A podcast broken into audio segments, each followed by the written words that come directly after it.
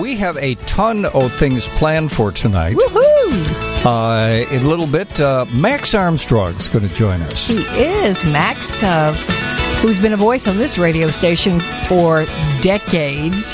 He, like us, grew up on this radio station, Mm-hmm. literally behind this microphone. And he's got some big news he's going to share with us tonight. Yeah, so that's coming up a little later. Uh, also, Dr. Patrick Crispen is in town tonight. In the house, yes. And Patrick and Christine is celebrating their 16th wedding anniversary. Yes, spending a couple of weeks with us. Well, actually, they're just taking up space, and their son, Joseph, our grandson, is Right. spending a couple of weeks with us. Well, I told them, you can go and do anything you want to do. Just leave the boy here. That's all I want. So, uh, Joseph is going to help Patrick answer some computer questions Yes. tonight, Yes, and, and who knows what else. He wants to make his debut on the radio, he said.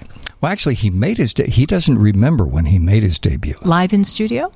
Yeah, When he went, uh, when he was just a, a, Yeah, a- baby. a, a, a mini person. yes. Also, a little later tonight, uh, we were not here last week, and last week we lost a legend in in radio and a really really nice man, Absolutely. uh, Dick Biondi. Mm-hmm. So a little later tonight, uh, we're going to pay tribute to Dick, and we have a uh, we've dug up. It's an interview that we did with Dick. It was an in studio interview. Uh, at the time, uh, it was about two hours, and it was Dick was between gigs, and uh, he was able to, uh, since he wasn't tied to any particular radio station, he was able to come on over and hang out with us, and we had a wonderful night We with him. We did. And as he says at the beginning of the interview, he said, This is the only radio station in town I've never been on. Yeah. So this, this is like one of those things I can check off my list, on my bucket list. So a little later tonight, uh, we're going to share some memories of Dick Biondi and play uh, uh, parts Mm-hmm. from that interview, and we'll be joined by our friend Ronnie Rice, uh, Yes. who really uh, says that Dick is the one who started his career. He's got some great stories, too. Yeah. And he wrote a terrific song. About, Oh, boy. About, uh, Yep. Yes. Yeah. So we got a lot of things to cover tonight. And we have a lot of people here with us. So we will introduce you to them and do a little shout out round robin after we take a break here on WGN. That's a very quiet uh, bump you're playing, Julian. is that uh, from from the new album uh, Whispers and Softer? Don't pick on the boy. He's got to be with us for the next four hours and 45 minutes. So, That that was the sequel to uh, the Jackie Wilson song "Whispers Getting Louder." oh, okay. But that's Julian on the other side of the glass. That's the producer that's going to hold this thing together. So, Yeah, so again, so buckle up. We, thank you, Julian. by the way, that's Julian, whose picture you will see if you go to our Facebook page. And uh, that would be facebook.com slash Steve and Johnnie Show. And you will see some of the sights that we saw as we were driving in tonight. And you will see a picture of Johnnie and Julian connoitering Putting our heads together, making because they later they'll be reconnoitering. But this was the yes. initial connoiter. Yes. Don't use up all the good stuff in the first half hour. You've got another. I have all these words You've got hours left. Also with us, Ron Brown's in the newsroom. Hi, guys. Hi, guys. Hey, Ron. Welcome back. Thank you, thank you. Thank you, thank you. We got Uh, Ron, we got Margaret in the newsroom, and Gabe. How long's Margaret sticking around tonight? Do we know? Uh, she's going to be sticking around for about another five or ten minutes. Oh. she likes us so much. we have so much have no fun doubt. here, yeah. no- and we like her. But you know what? It's such a gorgeous night. I'd be hightailing it out the door right now. It is a beautiful July This was one of the prettiest nights driving into the Yeah. station tonight. Yeah.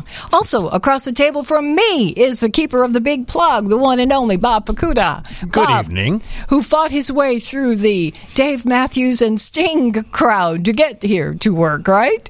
Yeah, it was worse than NASCAR. That is saying a lot, too. Yeah.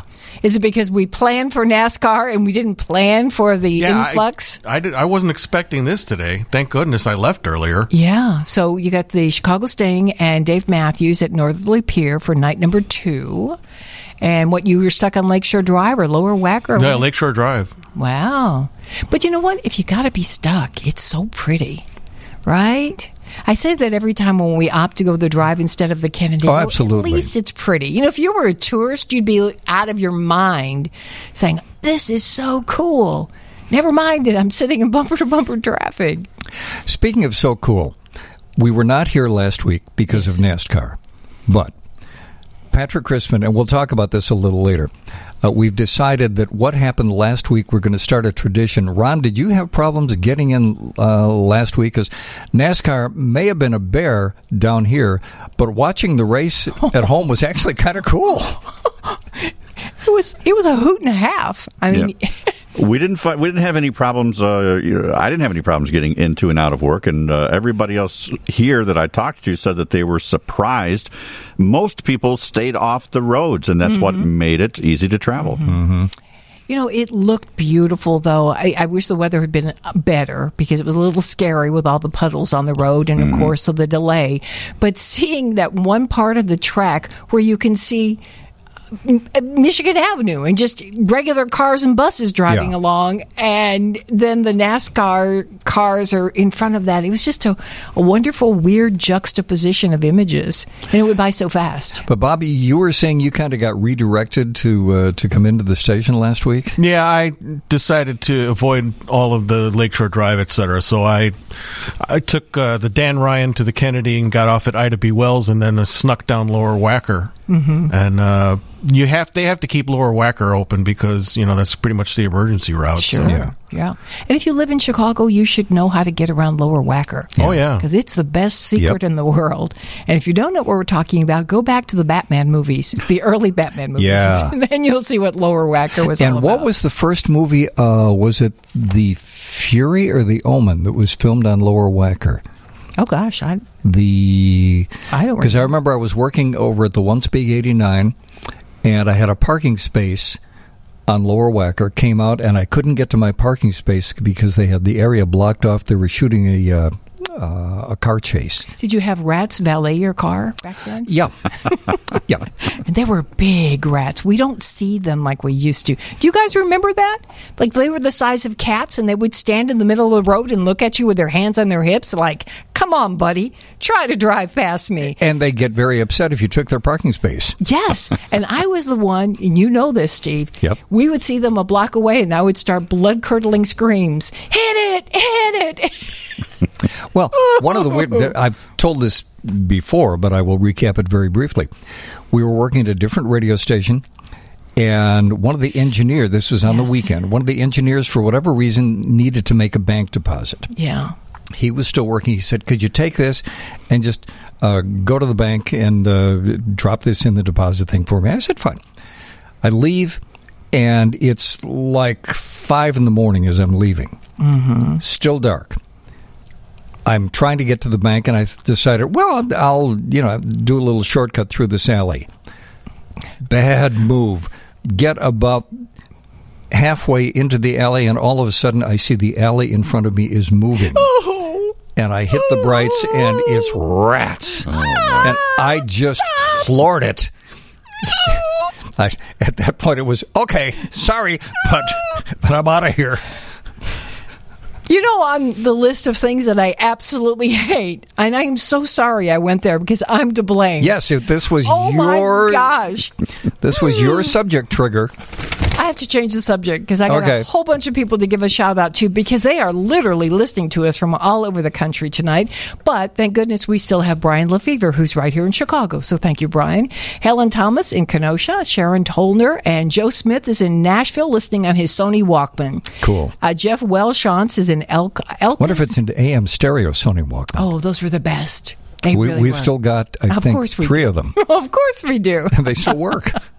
Jeff is listening in Elkins, West Virginia. Lester Clyden is either in Minnesota or in Wisconsin. He doesn't know how far he's going to get tonight. Ron Oatman is in Sycamore. Bobby Danos, our buddies in Sandwich. Chuck Snitchler and Hobart, again, one of the mm-hmm. best friends to this radio station. And his great niece is going to turn one year old tomorrow. Athena, happy birthday. Diane Vasquez with a Z is in the south suburbs. Norb Rosansky in Aurora. Constance is in Hardin County, Ohio.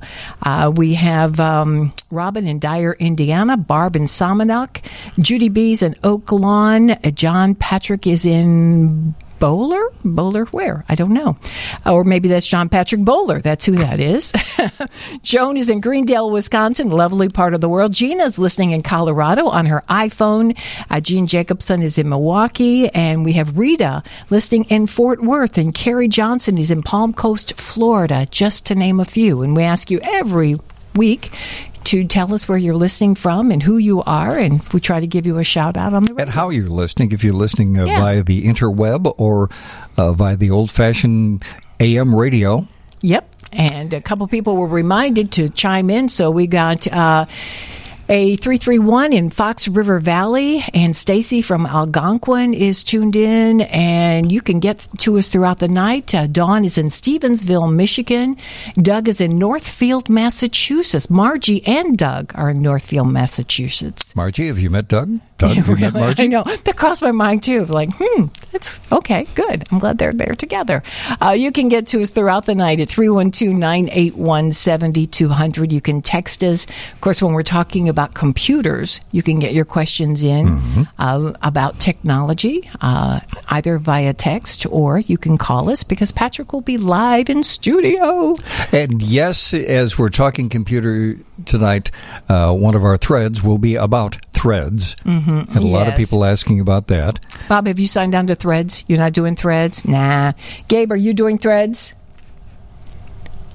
Don't tell me. I mean, sorry. I'm looking at I'm looking at Julian and saying Gabe. Julian and Julian looks over his shoulder instead of saying anything. Are you doing Threads? Why can we, We not can't hear, hear you? you. Wait a minute. Let me. Uh, Somebody broke your side of the radio station, Julian. What would that be? Which one should that be? Should that be a two program or? Yeah. Okay, let me. Uh, Testing, testing. let me Yeah, see there wo- you are. There it is. Well, that explains There it that. is. Aha. That explains everything, right? Uh, no, I am not on Threads. Do you have any interest in going to Threads? I, you know, I'm not a social media guy. Really? So you're not on Instagram? I mean, I am, but that's where I put my photography. But I, Okay. it's Because through Instagram, that's how you can sign in with threads. Threads. that's right. Yeah. Yeah. Yeah. See, I, We'll, we'll explain everything about that. But now here's a question that I have, and I don't know the answer. Mm-hmm. If you are not on Instagram, Can you be on Threads? yeah. I It- believe the answer is no, from th- what I know. I believe you're correct, but Dr. Patrick Crispen will uh, I'm explain it vote all yes, to us. just in case. There's a 50 50 chance I'm right. So, yes. There yes, you go. can. okay. okay. I kind of like it. It's pretty simplistic. Uh, Ron Brown, are you on threads yet? No, I haven't. Uh, I am on Instagram, and uh, I got a uh, some kind of notification that said, "Here's how you get onto Threads." I Yeah. thought, well, I'll do it later, and uh, a lot of people are on there, so I think I'll just join the party. Yeah, yeah, yeah. Um, Hey, d- I, I have a uh, d- a question for you. Johnnie and I were uh, uh, on opposite sides of this. Uh, Ron, you were in the Air Force, weren't you, Ron? U.S. Air Force, yes, I was. Ah. I thought so. Yeah. I didn't See? doubt you. I said I had never seen any documentation of that. All right, let's see documentation, young man. I will be bringing it in shortly. I, I, I have some photos on Facebook that I'll just be sending to you. That's what Steve had seen. And I said, Well, I never saw them before. I Yeah. should learn. Just From 82 to 87, and I was in Wow. uh, Armed Forces Radio, and it was a great job. It was a great Yeah. experience uh, being paid to work in radio in Europe. You know, Wow. I was loving it. Well, thank you, too, for your service. Do you have Five any old air checks? I don't. I don't think I saved them on on, on cassette. Uh, but you know, it was just a lot of fun playing rock and roll and uh, AFRS in Athens, and then uh, moved over to the TV side. But uh, I had a, a lot of callers from the uh, from the uh, uh, Greek citizens who would call up and request, you know, Van Halen music. Cool. so it, it was. It was. We were spreading the good word of rock and roll. Oh, that's good. Well, now we're going to stop talking to Ron and let Ron talk all by himself. So stay around. Yeah, she thinks his tractor's sexy. That has been uh, one of the Max Armstrong theme songs for a long time. But before we bring the boy on, ladies and gentlemen, Ms. Putman with some Max facts. That's right. 60 seconds of Max Facts. He is one of the nation's premier and most recognized farm broadcasters on radio and TV. Max has devoted almost five decades to talking to farmers and sharing the message of agriculture coast to coast and around the world. He worked full time in the WGN Radio Farm Department for 31 years. He worked with broadcast legend Orion Samuelson for 45 years on WGN Radio, Tribune Radio Network, and RFD TV. Max grew up hundreds of miles from Chicago in southern Indiana with the dream of being behind behind a microphone. He came to WGN Radio just a few years out of Purdue. He's been married for 41 years, dad to two girls and granddad to two girls. He's been a volunteer fireman and fire commissioner. He's a tractor historian and aficionado of all things tractor related.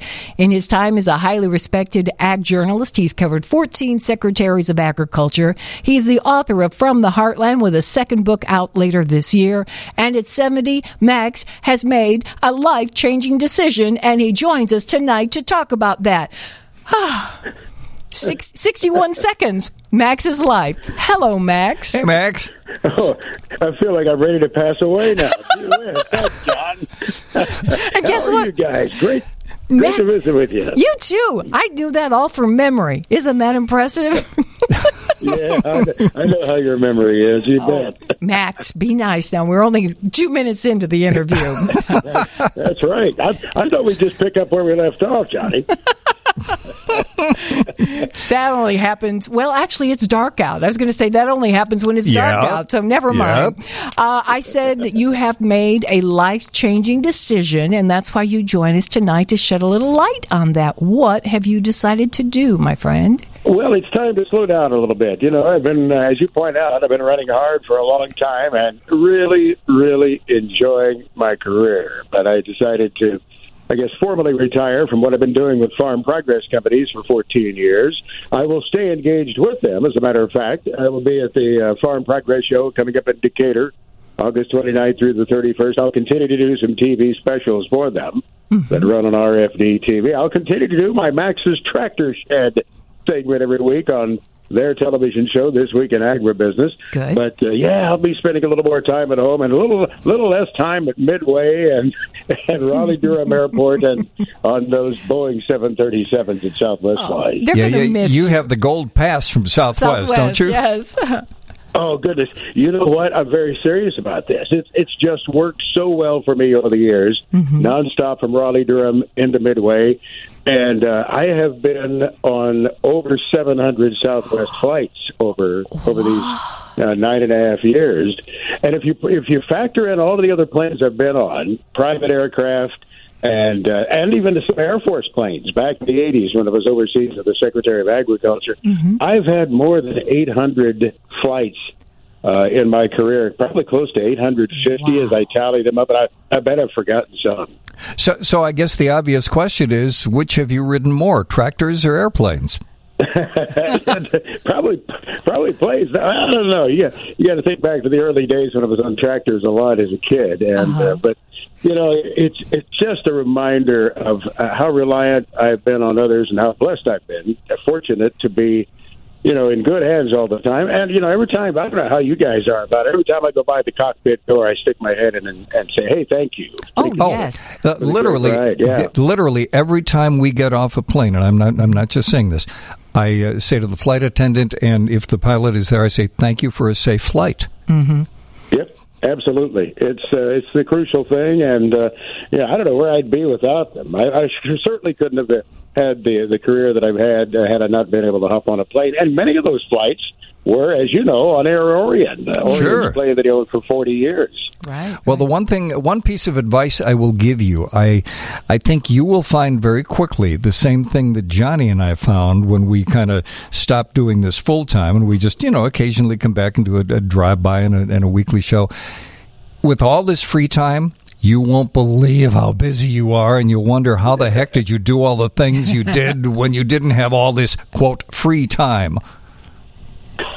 Yeah, everybody says that. Uh, Now, what, uh, a doctor of mine was a little concerned about me. He said, "You sure you've got something to do?" I said, "Yeah, I think I'm going to be all right there. I'm not Yeah. uh, not too worried about that."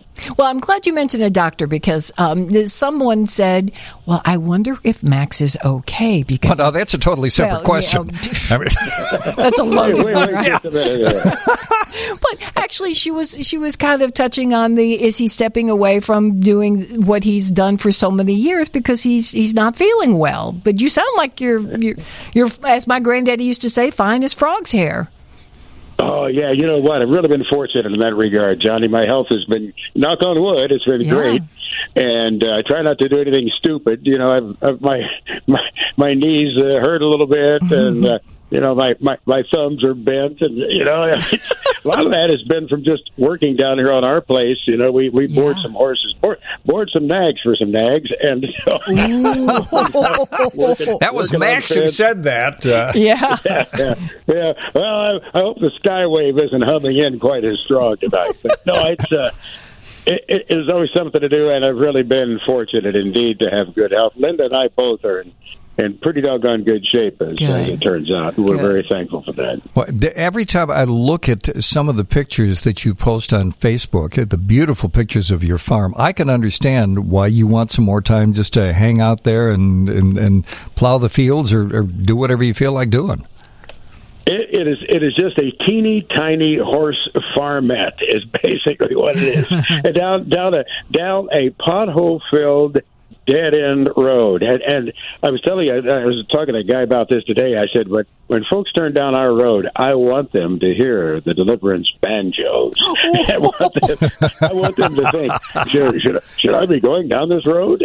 and it usually works. Oh, that's good.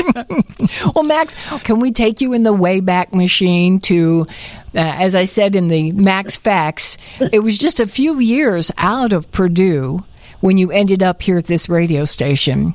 And I just, I love the stories that you tell of being boy Max, living on a farm, a working farm, but still longing to be on the radio behind the microphone. As a kid, you were actually listening to this radio station, weren't you? Oh, absolutely, absolutely. I, you know, I would sit in the old farmhouse down there, and uh, we had a, a radio in the window in the room of, of uh, that I shared with Brother Steve, and, and it sat in the window so we could get the the distant signals. And uh, so I would listen to WGN, WLS, WJR out of Detroit, CKLW out of Windsor, and uh, WCCO Minneapolis. The list goes on, and, and dreamt of being right where you guys are. Yeah. And uh, and so it was, you know, I was so fortunate to meet Orion when I was working for the Illinois Farm Bureau. We met on the floor of the Chicago Board of Trade back in the day when the traders were standing at the pits, elbow to elbow, shoulder to shoulder, Yeah. face to face, trading there. There were some 5,000 people in the trading community at that time. And, and that gave us a, a great audience in this city, of course. So, really, fr- from the time that, that you were old enough to think about what you wanted to do, radio was on your radar. Oh, absolutely. And then uh, my 16th summer, I, you know, it wasn't just summer the first time, Steve. If you know what I'm talking about, Johnnie knows what we're talking about. Oh, yeah, we may have to dig up a little Bobby Goldsboro a No, later. we don't. But uh, yeah, yeah, I got my FCC license and my driver's license the same summer, and then started working at a little 500 watt station down uh, Holstead Avenue, about 270 miles, in a little town of Mount Carmel, Illinois. I don't think I ever asked you when your voice changed. When did you get this voice? Were you like 13 and all the other kids were cowering? Like, oh, where's that coming from? you know what's funny is I'm sounding like my dad in so many ways. and, uh, and actually, I will tell you that I have only had the radio voice that I wanted for about the past six or seven years. What? You're kidding. What? I, everything dropped. I guess I finally matured. You won't live that one down. Everything dropped. you know, we're late enough. We're okay here. Aren't This we, is true. that? Yes, yeah. and it's already going on 11 in your world. So, well, that's right. Yes, I, I rarely am up this late. I stayed up for you folks. oh, thank you. Thank you. Because this is a really big deal. The fact that you are stepping away from working full time is, I, I, I mean, it, it blows my mind. And you have fans. Do you have any idea, Max, how many farms you have set foot on? Oh, You know, it's funny. I was just looking back, and, and I was talking. You know, we were talking about the flights, and some of those were to specific farms. And uh, goodness, a Broken Bow in Nebraska, uh, you know, out in uh, northwest Kansas, uh, western Ohio. I really don't know how many farms there have been. Some farms have been back to well three times. There's there, there's a farm in southern Wisconsin, Crazy Acres Farm. Jim Wildman up there farms just a, a little bit uh, to the east of the interstate up in Janesville. I've been to the Wildman farm three times, and he has pictures of all three of those times I've been there. And it, Oh. You know, it, they're just wonderful folks that have always welcomed us in, and and and I have probably been on more farms in the past ten years than I've been on in the in the previous uh, you know 35 of my career. So But- it's really been joyful from that standpoint. It's also taking you around the world to many nations, right? Going to farms in other countries. Yeah, you know, I, vis- I, I Orion and I both, you know, traveled a lot, and uh, I, I think I originated broadcasts from thirty different countries, and some really unusual ones. Uh, Algeria, uh, you know, Yugoslavia. Went to Egypt. Cameraman Bobby Vareca and I went to Egypt, and uh, I looked like a government official apparently when we went in over there. And, and people would come up to me, hi, hey, how you doing? You know, Bob, Bob, Bob, who used to direct TV wrestling for for Channel 44 in Chicago, said, "Hey, we got to make the most of this, man. We got to go into places where we're not supposed to go." I said, "No, I don't think so."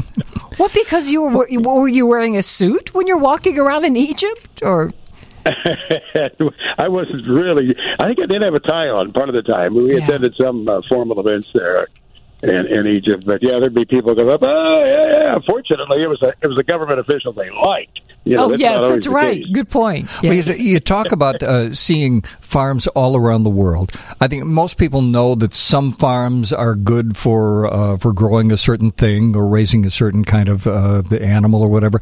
What is the most unusual farm that you ever went to in your travels around the world?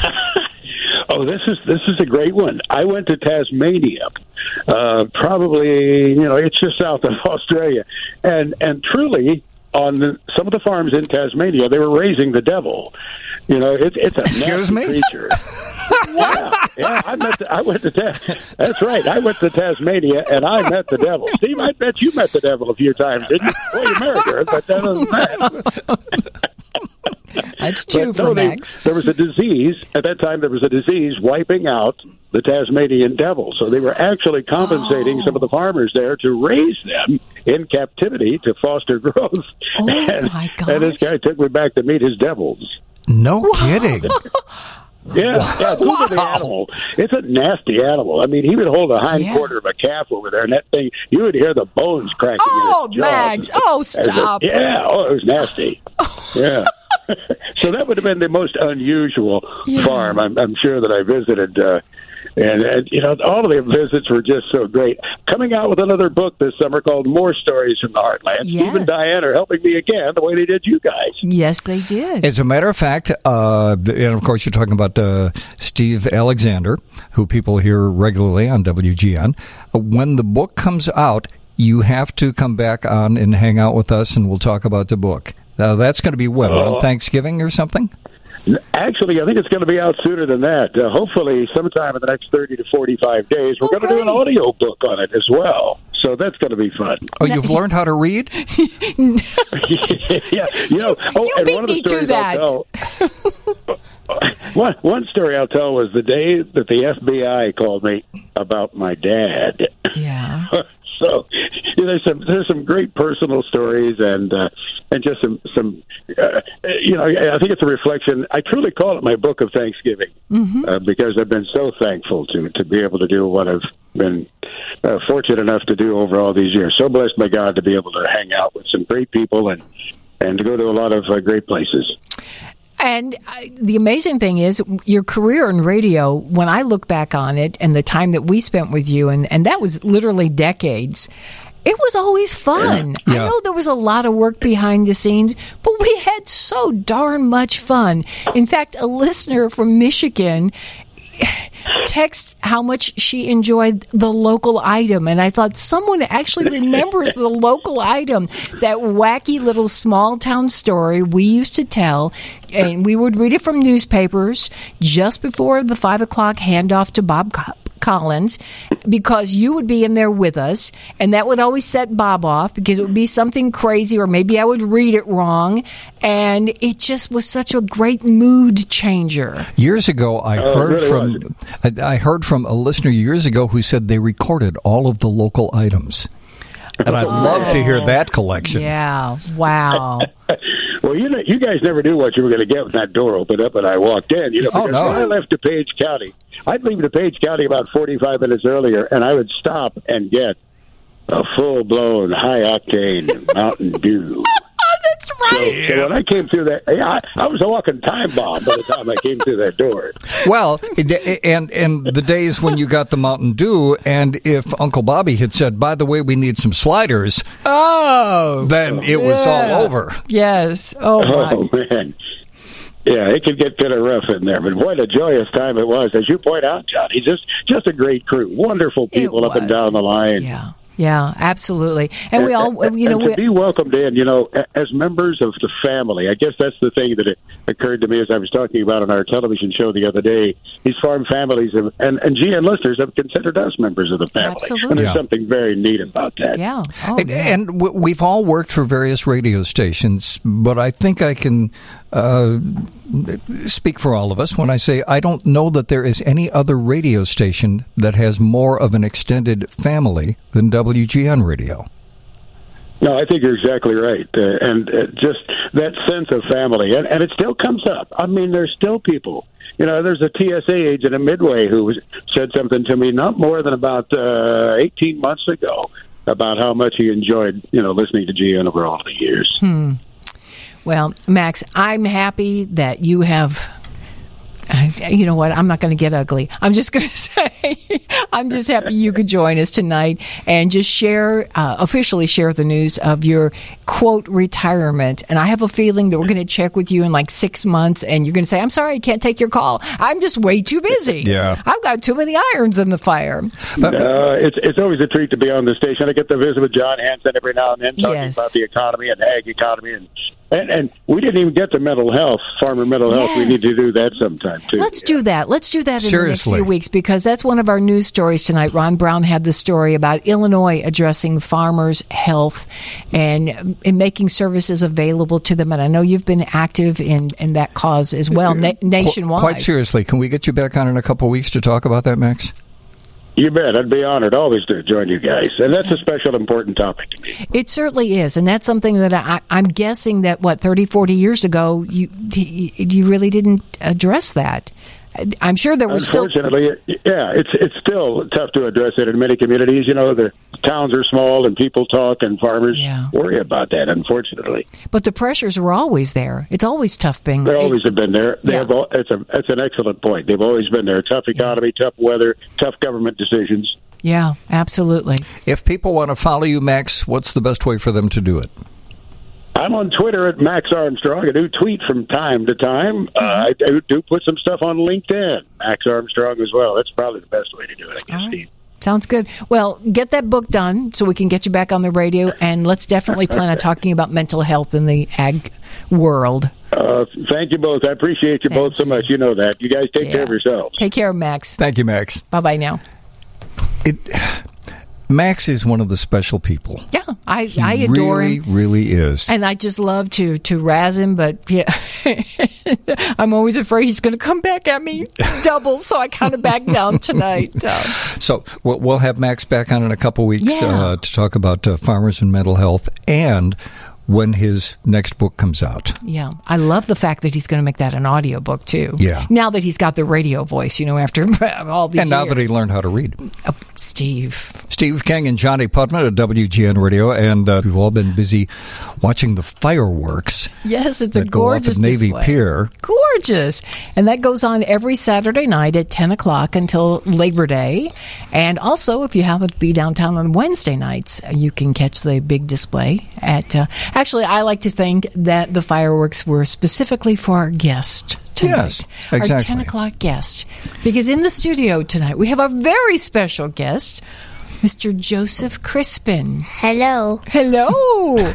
Welcome to WGN in Chicago. You are familiar with the show because you listen to us in Pasadena, don't you? Yes, I do. You listen to us on the podcast, right? Yes. Especially when your daddy's on the radio. Yep, I do. You do. Can we talk to you before we talk to dad for a few minutes? Yippee, yippee. So you, you had a busy day today. What did you do today?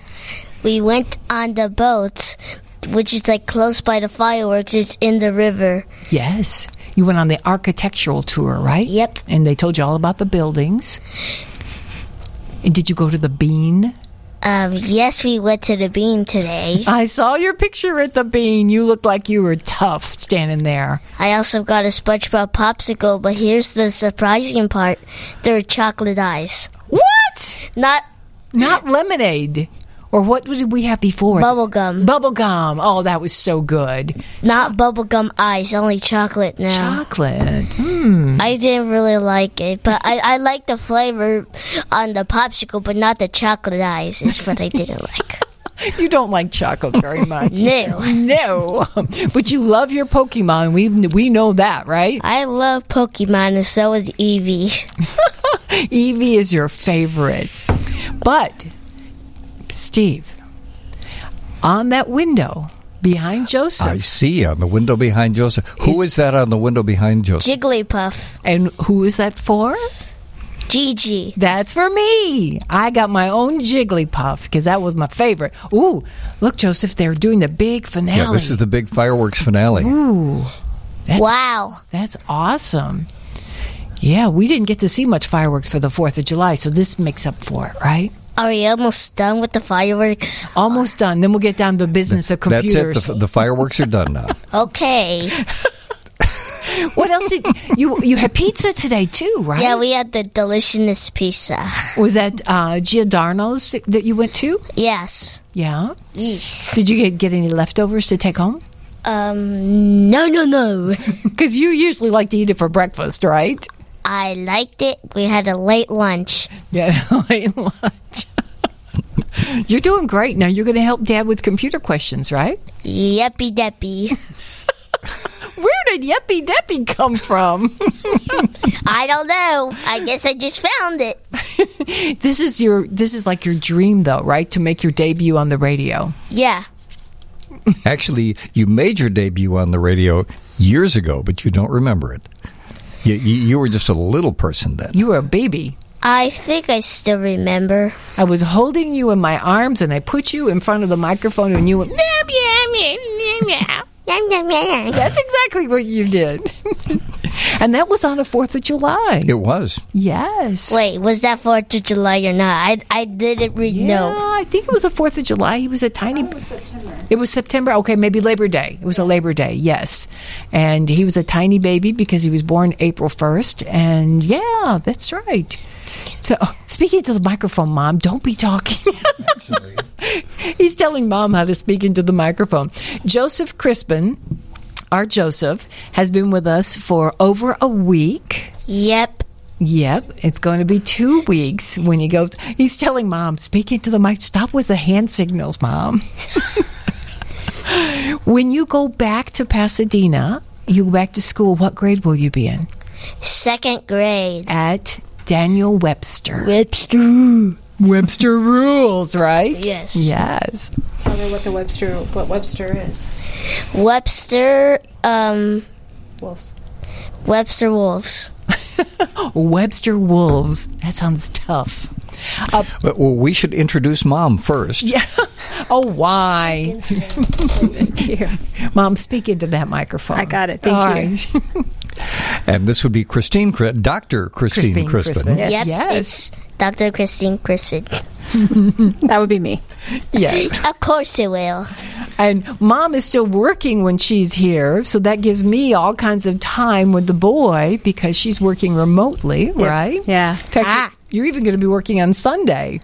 Yeah. It's It's height of medical school application season, And that's So- what you do. Yeah. Is either you are consulting people who want to get into medical school. or I'm just advising people who want to get into medical school. That is my claim to fame, apparently. So, so for people who uh, don't have access to your business card, your Uh, title is just call Patrick because he gives it out freely. okay. Yeah, he does. And what your title is? Uh, Assistant Director of Student Success and Pre-Health Advising. Student success? I've never heard that part of your title. That's pretty heavy. I know. Like, okay. Student success. So I help students who are struggling academically. Um, and uh, it's all, All about med kind school, right? no, no, no, no, no. I mean, Oh. some students think that's all I do, but the other half of my job is the, the student success side is students who struggle academically, who need support, who need different kinds of guidance on how to study or how to navigate. Wow. That's They're me. already in college and they, they get to the point where they haven't mastered that? Oh, they come in not having had that. Really? That's too bad. Yeah, it's. I mean, I too was a first generation college student, and Ah. if I knew, I think a about a percent of what I know now probably could have been a different story. Yep, it could have been a different story as So- usual. But that's As what I- usual. but right now, it's it's med school application It's med cycle. school for now. Thank you. yeah, so ev- applications are open, and there's a certain part of the cycle we're in, and so I'm Yeah. just extremely busy getting them doing their thing, as you've heard on the thousands of meetings I've held last week. I could not believe as uh, Joseph and I tried to lay back, I wanted to hear what you were doing in talking to these potential students, the things uh, that they ask you. I mean, they're typically in their 20s by now, aren't they? Oh yeah, most of them are uh, college. The ones I work with for med school are uh, college graduates usually. And some of them don't even know how to do an interview, right? Um, probably not. So They've never had to do an interview, Right. and this is really a big deal. Right. So mock interviews will start. Uh, I'll probably start, and I told my students to start scheduling time with me for interviews at the end of the month, Mm-hmm. and getting them prepped for how to do the interview. And and how to dress for the interviews. That's, a what blew one. me away because I would That's never have one. made it. I would have because I'm thinking I'm going to wear flashy stuff so they won't forget me. And you're going, nope, we don't go there. um, black, navy, gray, and conservative, very con- as yeah. cons- when it, if anybody is going to med school and hearing this, as conservative as it gets, you never want to stand out in that way because we remember you badly. oh wow, So now you met Joseph and you met Mom, and uh, Patrick is sitting in the wings. And uh, coming coming back, we have to take a break. When we come back, Joseph, we have a quiz for you. Every every time we introduce somebody, we play a little theme song. So out of the commercials that we're going to do, we're going to play a little theme song. You have to identify what the theme song is. Okay. So listen up. Just a few minutes here on WGN. Boy, we've had more Pokemon conversations than the last weekend. Oh, yeah. Who's your favorite? We have drawn the Eevee evolution, haven't Yeah, we? the Jesse? ev- the evolutions. the evolution. but some people call them the EV evolutions, but I call them the evolutions. Very good. We did good. And, and one of the moments that uh, that Joseph and I had was when we found the Pokemon channel on Roku. yep, we found it. All right. There's just not enough hours in the day to do all this fun stuff, right? Yeah. we should formally introduce uh, the man who uh, has all the answers, and if not, he fakes it to your computer Patrick question. Star. He is the director of educational technology, Keck School of Medicine of USC, and that would be your Dr. Patrick Crispen. Uh, hey, Patrick, uh, you, you, you've been kind of shuffled to the to, to the, the the back here. Well, first of all, woohoo! Uh, second of all, as you can see, I, I always describe myself as the other Dr. Crispen because Christine is fantastic. And of course, Yep. Being in Chicago with Joseph has been just an absolute hoot. So giving you a chance been. to see through his eyes, it's been wonderful. Th- th- And we should uh, rewind and say that you're here for your 16th wedding anniversary. That was yesterday. Yes, at the signature room, and we were so thrilled that the signature room had decent food, more than decent, Yeah, good, very food. good food. Yeah, Really good. Oh, you were You not weren't there. there. You were eating cold spaghetti. I spaghetti. still want to ask and talk. he, he wants to ask and talk, Mom. Come on. Wait your turn. Talking there. Well, now we're, we're going to segue to, to your dad for a couple minutes now, Joseph, uh, because there has been this has been one of those weeks when oh boy has stuff been going on. Uh, Patrick and I were on the first day we joined Threads, and what are we up to now on Threads? Well, the last time we heard it was seventy million dollars, seventy million users, but that was yesterday. Yeah. Um, Mark Zuckerberg has not made any announcement today. I I've got to assume, but by you know, I'm the pre- end of the my weekend, prediction by 100. Monday is going to be uh, 150. I'm not. Yeah, possibly. I'm not sure it's going to be that high, but it's it's going to be north of 100. Again, it still hasn't launched in Europe, so mm. this is just mostly North America and some of the rest of the world. So. I'm I'm curious to see what happens. Okay. We, we should back, Back up and up, explain yes. for, for people who are listening and saying, "What the heck is Threads?" Okay, It's one of the worst names, I think, in technology. I like it. I hate it. I, it doesn't tell me anything. Possibly I because understand why you hate I, I follow so many fashion sites that have the word threads in it. T H R E D S. You know, and I'm like, wait a minute, this is very confusing. But uh, explain to us what it is. So basically, it's an extension of Instagram. You have to have an Instagram account to be able to use this. Okay. And you go in, get an Instagram account. You have to certify that you are who you are. They go through the regular um, process. And a lot of us have Instagram accounts already, and we're following a few people, and other people are following us. And that's what makes Threads so easy to set up. Is if you already are an Instagram uh, user, you just basically say, I want to go into Threads, go to threads.net. Only runs on Android and iOS right now. There is a web page coming, but you have to use your mobile phone. And then it says oh, the process of logging in, and just you open up the app on your on your phone, click on the Instagram button down at the bottom of the Threads app, and you're in. It says, okay, here are all the people that you're following. Do you want to continue to follow them over here? And do you want these people to be able to follow you? And then you get in. It's it, it really is an attempt to take market share from Twitter. Twitter has had No. some major problems over the past nine, ten months. Um, it it's still a very early pro- program. It's one of those things where I think the folks at at Meta who own Instagram and Threads rushed this out. Um, there are But but didn't they do it in part because this was the perfect week for them to do it with all of the problems that uh, Musk was having with Twitter? Uh, over the last weekend, um, you had Twitter, first of all, saying that we're not going to show tweets unless you have an account.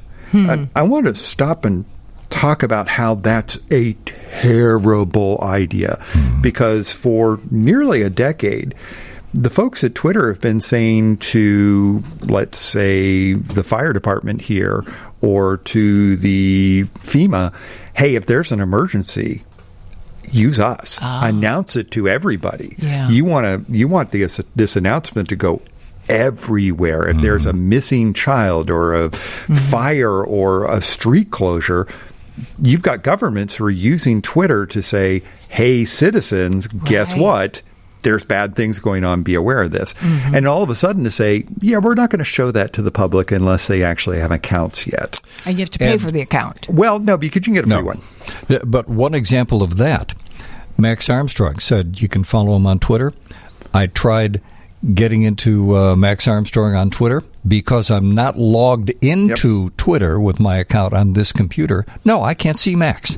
which is I- again the whole point of a social media is to have people engage with your site so that you can sell advertisement against them. By keeping people from viewing posts you're keeping potential people who would be watching your advertisements from getting into the site. It's cutting off your nose to spite your face. Then over the weekend uh, the folks at Twitter did what was called rate limiting, which which said that if you even if you have an account, we're only going to show you 600 tweets, and after that, you're done. Now, So- for the average person, they may think, wow, 600 tweets is a lot. That would, would not cramp my style at all. But again, if something is happening, If there's a major breaking boy, news you go story, through it just like that. And how many times have uh, we been watching uh, the Sox on TV? Yeah. And you are on your phone trying to follow on Twitter the different Yeah. commentaries that are going on about what's go- and happening in the game. 600 is gone before you know it. Yeah. Well, we were watching uh, a Sox game the other day. Uh, they were playing in Oakland, and there was a fire. Uh, out, and, Right. and I was going, okay, I want to go find out what's going on. And Black looking- smoke was billowing black smoke up was over the stadium. um, and I was going, okay, what's going on? So I follow, know some people in Oakland, and I was looking at their feeds on Twitter. I, I could go through 600 of these tweets, you know, reading them mm-hmm. really quickly. Now they've raised that. I think it may be 800 or 1,000 now, but that's still a really terrible thing unless you pay for Instagram or, sorry, Twitter. At that point, then they'll let you have more. But there's even a limit on that, and it's mm-hmm. like, Oh, that's what are you doing? That is crazy. So, was there any thought that Threads was going to be a reality? I mean, I don't recall there being a lot of talk That about wasn't it? It was going to be a reality, just not this quick. quick. Not this quick. I know that at the recent sort of all hands meeting that Zuckerberg had with all the people in Meta, he announced that this is a big project for him. Although it's really a small team, uh, from what I'm hearing in the people in the industry, there may be 10 people working on this. Really? It's not a big program. But now that everybody's using it, I guarantee you Zuck is going to be throwing lots and lots of money on at And this. he's been very active on the site Very. It's too. been interesting to see his personal response to a lot of the people's threads on threads. Mm-hmm. It, it's been fantastic. I will tell you, and I, I kind of mentioned this in, in both on, on Threads and on Twitter. I've got a couple concerns about Threads, but I don't think they're they're uh, they're game changing. Don't go there. Uh, one of the things that everybody's talking about right now is you have to have an Instagram account to have a Threads account, and a lot of people about two three days ago the media was saying you know by the way if you want to get rid of your threads account you have to delete your instagram account. And everybody's going no this is terrible. And first of all the folks at uh, threads are saying yeah look this is the first three days of, of Yeah. our platform. Give us some time. We'll catch up. The other thing is and, and i'm serious about this. To everybody's listening I want you to think of every social media account you've ever had, going back to Friendster and you know wh- whatever. You and MySpace and all. How many of those did you ever actually delete? Most people just abandoned Yeah, let them sit just, there. It's like, okay, I'm done with this. I'm going to move on. So, Mm-hmm. so the media's going crazy, saying, "Oh, this is the end of the world," and it's like, eh, I don't Yeah. know. We just move on. Well, we are going to do just that. Uh, we will continue with uh, Patrick and Joseph and who knows what else. More coming up. Stay with us at WGN Radio. Every time we use that bump, we get texts from people saying, I thought something was wrong with my computer. What's going on? I miss I miss the old days of you've got mail. I like Oh, we got to find that. Yeah. you've got mail. we mail. got to dig up a You've Got Mail computer bump. Patrick is just shaking his head. Yes. No. Oh, that, by the way, uh, speaking of, of old stuff, Patrick, the question is we were talking about uh, some things we're going to be doing later. We're going to be doing a, a, a tribute to Dick Biondi, and we're going to be playing some audio of uh, a, a lengthy in studio interview we had with Dick. But the original source was real audio. That's how it was archived. And I mentioned to Julian, I said, Have you ever heard, our producer, I said, Have you ever heard of real audio? He said, No.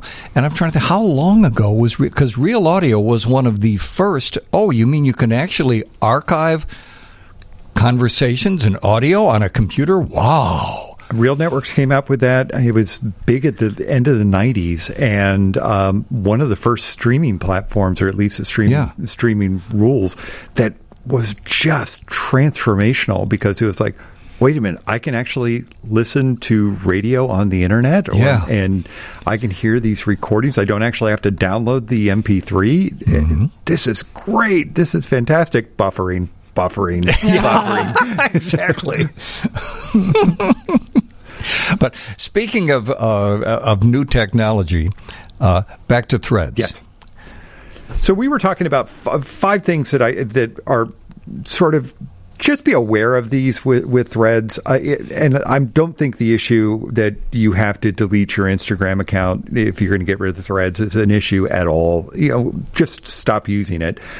I will tell you one of the biggest things is that threads right now doesn't support threads. And what I mean by What? that is, hmm? if you think about these long Twitter posts where they're more than 240 Right. characters long, Right. there have been some really good people who have put long posts where it's like post one of n, two of n, three of n. Right. So you have what is in effect um, a very long document, Mm-hmm. but broken into multiple individual threads. Right. There is no way for you to thread a thread. In other words, Ah. the people that you are used to following online who are I saw Akiva Cohen do great stuff with this Mike Dunford back when they were watching the Kraken case and kind of going line by line with what the courts are saying saying okay here's what the court is saying. Let me give you a snapshot of that. Let me explain it to you. Okay here's the next thing that the court is saying. Um, you can't do that over there on threads yet or if ever i'm not sure hmm. which So, is, so, yeah. so again, to keep it, to keep it as, as simple as possible. For example, if I put a post up on Threads, Yep. Patrick then comments on what I posted, Right. and someone else comments, and someone else comments, and then Patrick has a second comment. You can't at this point follow just Patrick's comments about whatever I've said. Well, I would go even one further. The original author can only say one thing. You can't Oh. say 10 things, Right. uh, uh, 10 things tied together. Now, you can reply to them back to, you know, The certain individual things. person, The but- individual person. but But, nothing you can't that have just one can see. big, long th- thread. Uh, Scott MacFarlane is uh, a good per- at CBS who does uh, break breakdowns of what's going on with some of the court cases in D.C. right now. We'll have these very long Right. posts Right. where it's like, okay, here's this, here's this, here's this. You can't really do that in threads right now. You So- will, you're limited to 500 characters, and if you hit the 500 character limit, you might be able to reply to yourself, but it's not really a sort of threaded part of it. It's so threads doesn't support threads. That's again proving my point. It's a stupid name for threads. But again, I'm cutting threads tons of slack. Oh, yeah, because I mean we're we're what Day four or days five? into the mission. But let, let me go back to the reason I love Twitter was for news events. Fantastic. I, I mean, if I was watching or listening to a, a presidential debate, I'm all over Twitter to find out what people in the business are saying about it. They're fact checking. It's right there in front of me. I would think with the way Threads is set up at this point in time, it's going to kind of tie the hands of media that want to use But the service. uh, but my counter to that is, and I'm going to use Taylor Swift as an example. Taylor Swift just came out with Taylor's version of uh, her new album, and Variety and Rolling Stone had a series of posts about this. And when I went to Threads, bang, there's this post, there's the other post, there's the other post. So my point is, I would assume that same kind of thing would work for NBC, CBS, whoever, if there is a breaking news thing, they just do follow up posts, and you'll be able to see all those posts hmm. on threads. I would you assume. hope that Never it's going to show up in your feed, but remember, your feed right now is dr- driven by an algorithm that is created by Meta. So there currently no way for you to see only the threads of the people you follow. You you can see the threads that the algorithm says you need to see. Ah. So earlier today, I was you know going into threads and I was seeing posts from Paris Hilton, who is a lovely lady. I fantastic. I don't follow Paris Hilton. I don't. There's nothing. need to follow I don't need to follow it. I I'm sure I. again, more power to Paris Hilton. Well, why would the al- Why is she in my feed? And I can't just sit there and say, only right now, show me the people that I follow because I, I, I'm going to look for specific tech news or I'm only going to look for legal news or things like that. You can't do that. The other thing is, there are no hashtags. Yeah, that's important. Which is, you know, again, it's really hard because if there are multiple breaking stories, if you want to find out what's going on in Ukraine and Mm-hmm. with Brexit and with the Chicago White Sox, it's hard for you to say, just show me about this particular topic because the search only searches users, not topics. Ah. So. But I that just, may I just hit three things right there. I, again, we're on day three or four. Yeah. But there are no hashtags. There's no way to see the people that you follow and only the people you follow. So you get Mm-hmm. this algorithmic f- feed that's showing up for you. Um, yeah, it's Have- I- it's early. And having said all that, I think you would agree. Uh, at least, well, I'll only speak for myself. I think you should check out Threads. I think it's real interesting, and I think it will be even more interesting in a month. I agree. Uh, ben Collins was actually on MSNBC the other day, and I, he had the greatest description of it. And it's that Threads is a lot like the mall. And for some reason or other, Wendy's is there, and you can go check out Old Navy, but maybe your friends are there and you can hang out with them too and have a whole bunch of friends and just have a neat, neat positive experience. Twitter is like January 6th. and I'm like, whoa. that's just a brilliant analogy. It really has become sort of a, a toxic space. Yeah. And Twitter's always been bad. I mean, let's be honest. It's just been bad, but people are figuring out how to make it How to use less it. Yes. bad for themselves Yeah. by I'm going to make lists or I'm going to follow a certain number of people. And once you got to two or 300 people that you follow and they were high quality people, your feed got to be really, really good. Yes. Until it didn't. And then they took away Twitter verification. And now all the people who are paying $8 are the people you don't want to hear. In fact, I, I want to go back to what you were talking about earlier. Have you ever deleted account? Two comments. One, my MySpace account is still out there someplace. Having said that, I have deleted one account ever that I can think of, and that was for my brother Lee, who wanted to get the heck out of Twitter when it became so toxic. Yeah. He said, "Can you please delete this account for me?" So I did. Right, right. Uh, now, there's a lawsuit, right? Twitter is suing Threads, Zuckerberg and Threads. Oh, he wants to fight him anyway. and and I still like my analogy on this, which is okay, so this means that Elon Musk is now going to sue anybody who ever decided to manufacture an electric vehicle after Tesla. I'm sorry. No. Well, and it, it's it, we all we have to remember the history is that last year Elon showed up with the kitchen sink and actually a, a, A ceramic toilet. a ceramic sink and said let that sink in haha get it Yeah. um, and then immediately fired 80% of the Yeah. Twitter's empo- Twitter employees and then went online and said these people are dogs they're terrible I, I don't need them clearly they're useless people um, and now that these people have gone out and gotten other jobs, it's like, wait a minute, no, these people are really, really important. I'm going to sue. A couple things about that. One, um, these employees, most of them are in California. California does not allow non compete clauses. So that's dead in the water. Second, the folks who are working on threads, this is, again, maybe a team of 10 people. Not one of them is a former Twitter employee. Ah. Mm-hmm. Third thing, and, and this is really sort of in the weeds. So this is for the, the, the nerds out there who understand what I'm about to say. It's ActivityPub. And Twitter isn't ActivityPub. So it's a completely different language, a completely different way of setting everything up. So useless. Yeah. you don't have an axe to grind, Mister Mux. Mu- yeah. monks. M- mugs. I'm gonna come up with a J. new- Fred Muggs. He'll, he'll probably sue me now for botching his name. Oh, never mind. We're talking about technology and threads, but we got a lot more ground to cover. With Dr. Patrick Crispen. He joins us a couple times a month. We've got some texts coming in. Get yours in if you have a question or comment on threads or anything else tech, uh, technology related. 312 981 7200 is our number. thanks to the listeners who say, like 847 area code, Joseph is great. Can you sign him up for his own show? Yes. You ready now to sign the papers? yes. okay. Well, now he's using his radio voice, his deep voice. Yeah. Very, very cool pictures, Joseph. Yep.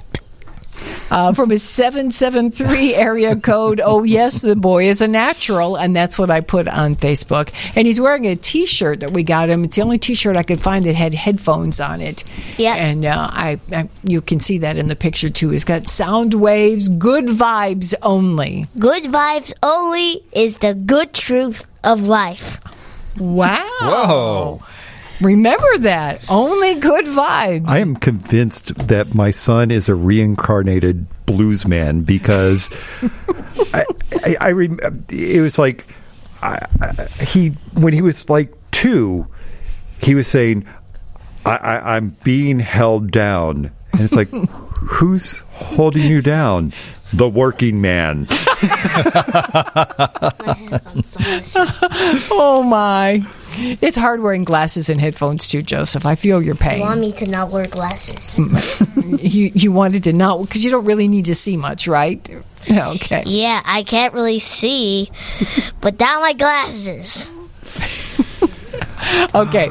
So, and, and by the way, you can text your thumbs up to Joseph at 312 981 7200. Isn't it past his bedtime? We're asked. Well, no, he's on vacation. He's also in Yes. California time, so That, oh, that's right. We talked about this the other night, didn't we, Joseph? You're on, Yeah. in California, it would be two hours earlier. Yep, it will be two hours earlier than actual time. Although when we go back to California, we are going to get back on a schedule. Yes, you're going to get back on your schedule when you're back. Mom, speak into the microphone, okay? did. I did. I moved it. We couldn't hear you through the through the speaker, Oh, I'm sorry. But that's okay. You guys may be leaving and he may be staying till 2. Yeah, I who don't know. uh, listener Texan says, I hate that you get all kinds of people on threads. I only want to see who I follow and not a bunch of junk. But again, this is day four Yeah. for Is Threads. it even day So- four? It was Thursday night. that's right. When we all You're jumped right. on board at So- 6.30 on Thursday night. Thursday? so we're like 48 hours into the mission. You know? I don't even know what day it is. you were being pretty pretty um, picky, I guess. And I still hate the name. You're not going to make me love the name. Okay. but what do we know about threads over in Europe? What's what's the latest? Because that's going to be a huge deal if, in fact, uh, threads is allowed to propagate over in Europe. There are some new rules that are that are hitting next year in the European Union, which basically say that, and I, I don't want to get too far in the weeds, but it says if you're sort of a big player, you got to let other players exist as well. Mm-hmm. So if you're going to do a text messaging platform, you got to let your competitors use your platform as well. Oh. If you're using a social media site, you've got to let other people get into it as well. It's still early, I, and what's happening is there are a lot of companies who are saying, I get what you want to do. I don't know how we're going to do it yet. So, mm-hmm. just because Threads is not yet available in Europe doesn't necessarily mean that it's an evil sort of, oh, Mark Zuckerberg is going to take all your data. By the way, Mark Zuckerberg is going to take all your data. We know that. But it's just more of the European rules are still sort of nobody knows what they're going to be really like, so they're kind of taking a wait and see and kind of taking a step back and saying, "Okay, we're going to launch Threads in America. We know we've got a lawyers, bunch of lawyers who are going to be, you know, well, first of all, after they defeat the Elon Musk case, uh, focusing on this, and you know, I." I, I, I think it's one of those things where it's like, okay, we can wait for Europe. I don't know the answer to this. Uh, Facebook, I believe, because of some Canadian laws, stopped doing some of their news feeds. Is Threads available in Canada? It is, and this actually gets back to something else that that uh, came out, and we we talked about this the other day, which is Threads has kind of said we're not going to go out and actively court the news organizations. We we welcome them to come and use Right. our platform, but that's not really what we're all about. Our focus really is building communities where people are talking and Mm-hmm. engaging with one another and not being evil or, you know, angry or whatever. And a lot of news today is just making people angry. And their feeling is, you know, go somewhere else for that. Yeah. That's that's not our focus. Our focus is getting you in touch with your friends, getting Mm-hmm. in touch with your family, getting in touch with people that you like, talking about topics that you actually care about without actually being divisive. And it's like, okay, I get that. That's kind of interesting. Yeah. Yeah. I think that that's one of the things that has attracted me to threads so far. Right. So to, to summarize, Yep. and again, we're getting questions from people who say, Will I lose all of my Instagram photos? If I go to threads, I don't like it, and I take threads off of my phone or my computer. Will I lose my photos? No, and what I mean, there are two ways for you to get rid of threads. One of them is just uninstall the Threads app, don't use it again. Yeah. That's called abandoning. Your threads are still going to be there. Your Instagram is still going to be there. Ah. The other way to do it is I'm going to go to threads. I'm actually going to delete my account, which is basically an Instagram account. So I've got to delete my Instagram account to get rid of this. In which case, yes, you'll lose all your content. So don't do that. If you if you just go to Threads and you say I don't like this, It's doing nothing for just me. go Yeah. go somewhere. I, I was on Counter Social for some reason or other. I don't even know how I got into it. And I was checking it out and I posted one or two things there. So I got an account. I'm probably never going to use that mm-hmm. again. Mm-hmm. I, I I don't need it anymore. I was uh, you know again my I had a MySpace account just like you. Mm-hmm. I never got rid of it. I just walked away. So if you don't like threads, you, you're not in, at risk of anything. It's tied to Instagram. Keep using Instagram because Instagram's pictures. Right, exactly. That was my point too, because another listener says, I love Instagram Yeah. for pictures. Will I be able to do that on threads? Post my pictures. You can, Yeah. and uh, but it really it's a threads is more about conversations. So it's about you maybe posting pictures and then having some conversations beneath it. So it's sort of like taking the reply section for your Instagram and making it a little more prominent. oh, okay. D- riddle me this. I have never completely understood. Instagram is primarily for the for the phone. I get Yes. that. You can post some things on Instagram from a desktop. Mm-hmm. Not uh, mostly replies or forwarding thing or something like that.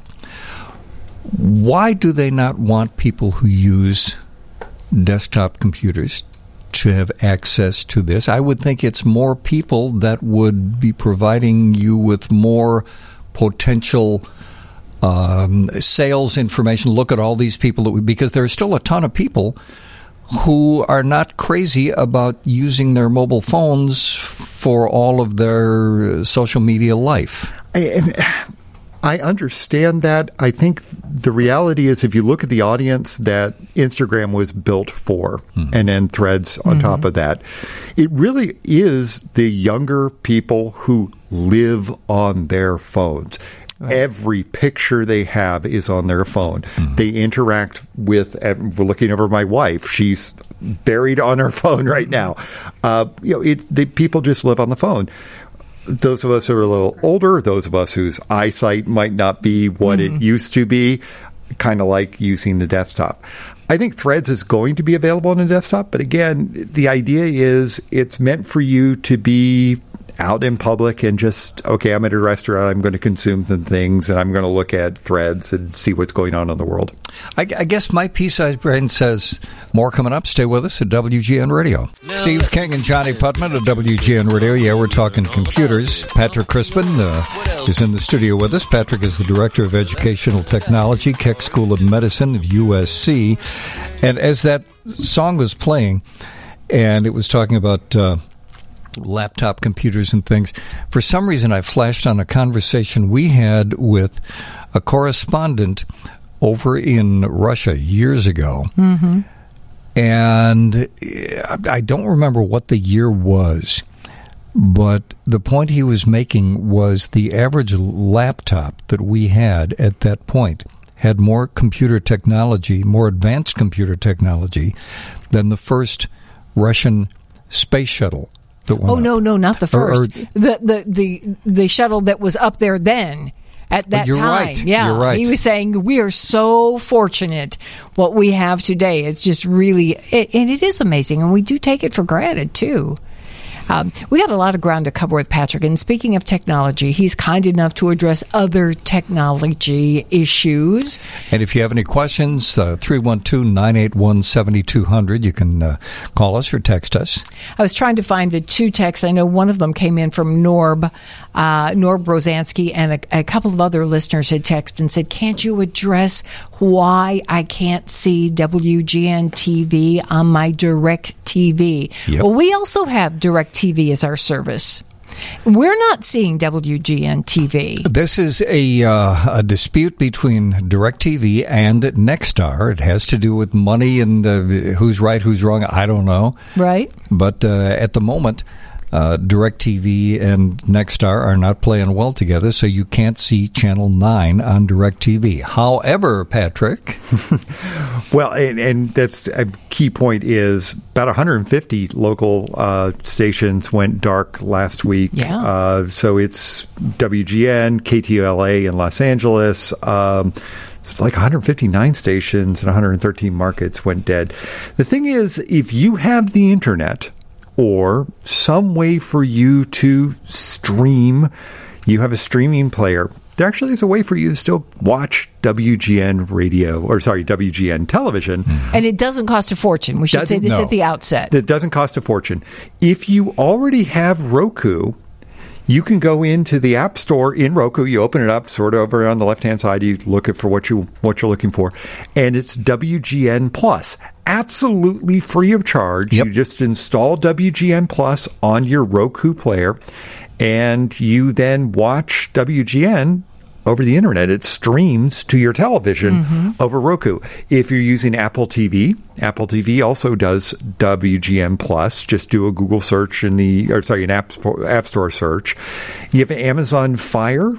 The Amazon Fire Stick, they also do WGN Plus. They're going to try to tell you sort of, they'll put ads on it I'm sort of saying you. By the way, there are in in in app purchases. It's there aren't any. It's absolutely free of charge. If you don't have a Roku, if you don't have an Apple TV, if you don't have an Amazon Fire Stick, um, it turns out if you have a web browser, you can go to wgntv.com slash live. That's wgntv.com slash live. You can watch WGN TV over the internet live in your web browser. So and they also, uh, I think it was just about a week or so ago, they just started out their own YouTube channel. Interesting. Yeah, I did not know that. Yeah, in fact, uh, Tom Skilling had just posted Right. about that. But on Roku, we we did that uh, in Florida. That's how we watched WGN TV live locally in Florida. And we wanted uh, Roku here in Chicago so that we could follow when there were storms in Florida what was Mm-hmm. happening in our town. And uh, I purchased the Roku device for about 30 bucks on Amazon. It's not a big deal. And I don't want people to be frightened by this because I tend to think that if you can work your remote control with whatever your service is, there's a very good chance you can plug in Roku and follow the instructions, and boom, Yeah. it'll be right there for you. As long as you have an HDMI plug, sort of a mm-hmm. port on the back of your TV, Which you- most new TVs most have. new TVs do. You plug it in, and you're going to connect it to the internet. Again, you can do this with your mobile phone. You just basically go through the setup of this. It's super simple to set up. Nice thing is, if you have multiple uh, multiple Roku's, you set up on one, go to the next one, and then say, "Okay, I'm here's the telephone number for this account." And it sends a text message, and all the settings from your first box go to your second box. We set that up for We Steve earlier. yeah. So you could have it in your bedroom. You could have it in Multiple rooms. yeah, in your den. Yeah, and Roku's fantastic. You don't have to get this the top of the line one. No, you know, don't. We don't have the top of the Yeah, line one. just uh, a basic Roku. If you're interested in Apple TV, that's actually what I do because I'm sort of now in the Apple universe. Um, really like the Apple TV. It's a lot more expensive, but um, it it works perfectly, and it's it's Mm-hmm. an amazing streaming platform, and just add apps for whatever you want to watch. It's sort of once you do this, you're going to start realizing more and more that, you know, I'm not sure I need to have cable anymore. Yeah. Yeah. I, and that was sort of the hardest thing for me. I, I, I like to be on the cutting edge of technology, but I was on cable forever because I had really fast internet at, in Pasadena, and I had all of the channels. Mm. And uh, I also was paying for Netflix and Amazon and, and Disney and, and, and Disney and all these other ones. And it was, and I added it up, and I, I kept watching my bill for Spectrum go from 200 a month to 250 to 300 and i go in and say why is it 300 oh we'll make it $200 a, a month. And it's mm-hmm. like okay and well we'll make it 220 a month. And i said okay fine whatever. And it goes up to 300 again. And i said why am i doing this? And i pulled out excel and i just basically put in what i was paying eh, for internet, which was through Spectrum Cable, what I was paying for the the cable channels, and what all the add-ons that I was adding. And I said, okay, if I was to replace this, instead of doing Spectrum Cable, I'm going to go with Verizon Home 5G as my home internet, and go and get YouTube TV and get all these channels that I'm either paying for, I don't have right now, but I want to sign up for, so I could get, you know, HBO. I can get well now HBO is now called Max. What a terrible name, um, and Showtime and Stars and Discovery and all these other ones, and all the other services I was paying for. And I added it up, and it came to $150 a month. And it was just like, okay, I'm paying almost $300 a month, right? Or I can do $150 a month for the same thing. Mm-hmm. And the other nice thing about it is when I went to 5G home internet, um, my my signal throughout my entire house just got better. I was using the cable and then using uh, Google Wi-Fi in in the house, and because Verizon 5G has a an internet or IP version six router, don't worry about what that means. It's just better. Um, mm-hmm. It it was just fantastic throughout the entire house. One of the things we had a problem with Spectrum, especially with the with with the Wi-Fi from Google, is that we would put Joseph in the bathtub and bring his iPad so he can watch, well, what what was at the time Sonic and now it's Pokemon, uh, and we would get like no signal in the bathroom. It was like a dead zone. Once we went to Verizon 5G, no problem. Uh-huh. So we can't get him out of the tub now. That's right. We're talking technology with Dr. Patrick Crispen. He joins us a couple times a month, and we've got some comments and questions coming in 312 981 7200. Uh, we were talking about this whole business of um, DirecTV uh, and its um, spat with Nexstar and the hundreds of stations that are now not being seen on DirecTV. And a listener from 847 says, also mention the UV Uverse TV service. We can't see WGN or the Nexstar stations mm-hmm. on the Uverse service. And absolutely, that was one of the things I forgot to mention. So it's AT, so it's AT and T, Uverse, and Directv. If you basically all of the 150 Nexstar stations, 150 plus Nexstar stations, wow. are just sort of blank, and it's frustrating for the people who oh, are. There's this message though from DirecTV yes. all about how they're the bad guys and we're the good guys, and and you should make phone calls. well, the, each side is saying of the other is the bad yeah. guy, so hopefully they'll work it all out. But in the meantime, yeah. you have options. And that's by the way, I I'm correcting myself. I said spurned. I meant spawned. Spawn. Well, okay. Rewind the tape and you'll find what it was. Uh, but listeners are saying thank you for the information on Roku. And yes, let me confirm that indeed you can buy a Roku device on Amazon. All you have to do is type in R O K U mm-hmm. and you will get that information. Uh, back to threads. A listener at 847 says, I'm waiting and seeing in regards to threads. I'm still on Twitter because the disabled community is, let me click here Uh, the disabled community is great on Twitter, as are the various disabled groups on Facebook. I occasionally spout off on Twitter as I'm not big enough to attract attention. I keep it generally lighter on Facebook due to bickering. And again, that's what we were talking about looking for a place to go where people don't bicker, where you Yeah. just feel like you can relax a little bit. And that's a problem with Twitter right now is that the trolls have taken over. The people who have paid their $8 are not necessarily people that you want to hear from. And those people are being promoted above everybody else. So unless you're a member of a community that's willing to write the $8 check to Elon, um, those voices could get drowned out and you don't want to be in a community where you end up getting targeted by the trolls Right. where they sit there and say hey i'm going to go here and just Yeah. be mean for the sake of being mean and we're seeing that more and more on twitter and less and less over on threads. For example um, and um, not to get political but moms for liberty was on threads and said you know what's something that you you don't want to see in your children's school? And the the responses were we you know go away. Stop. That's Yeah. this is not the place for you. Just no this is not what we go, no. You've got other social media t- places for you to play this game no no no no no Well, but my uh, my best response to the trollers these days is no response. Yeah. just ignore them and Yeah. uh, don't feed their fire. That's the T-shirt right there. Don't Yeah. feed their fire. Uh, listener from um, two six two area code said, "As I chatted with my email host, I watched all my email disappear from Outlook." It used to actually download to Outlook instead of just appearing to my host.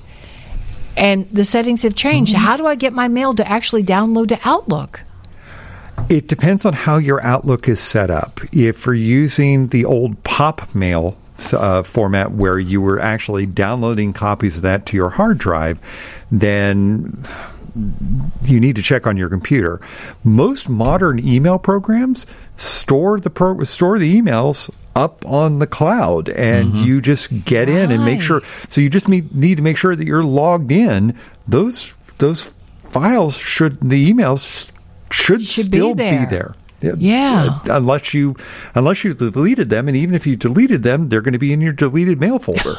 so they don't go away. Yeah, Yeah. And- And after a certain number of months, they go away. Yeah, interesting. And if there's more we need to know about what Yeah, you're please. dealing with, let us know.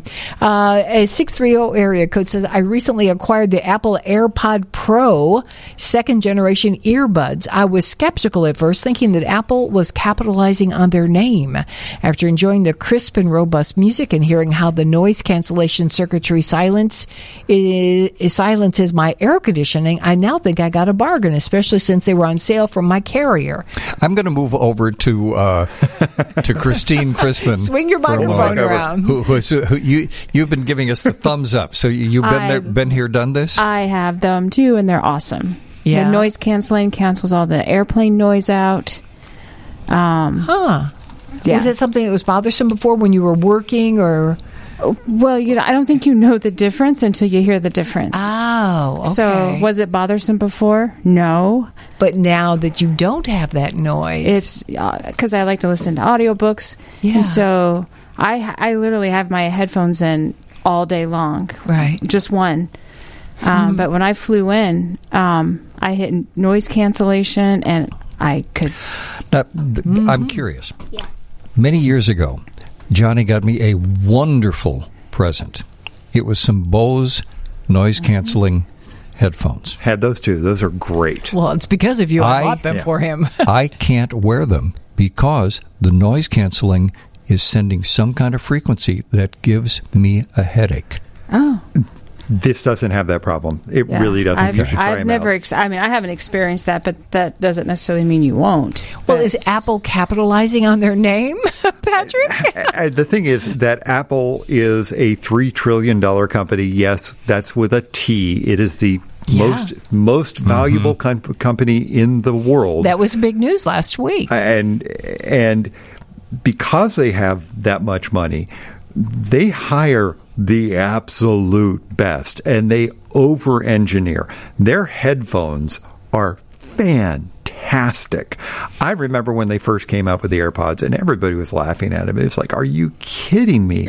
And they just kept getting better and better and better to the point now where if you just take Apple's AirPod sales, broke it out and pretended it was AirPods was just its own company, it would be a Fortune 400 company. Oh my gosh! It's it's just spectacularly good sound. so, what would a pair of pros cost you today?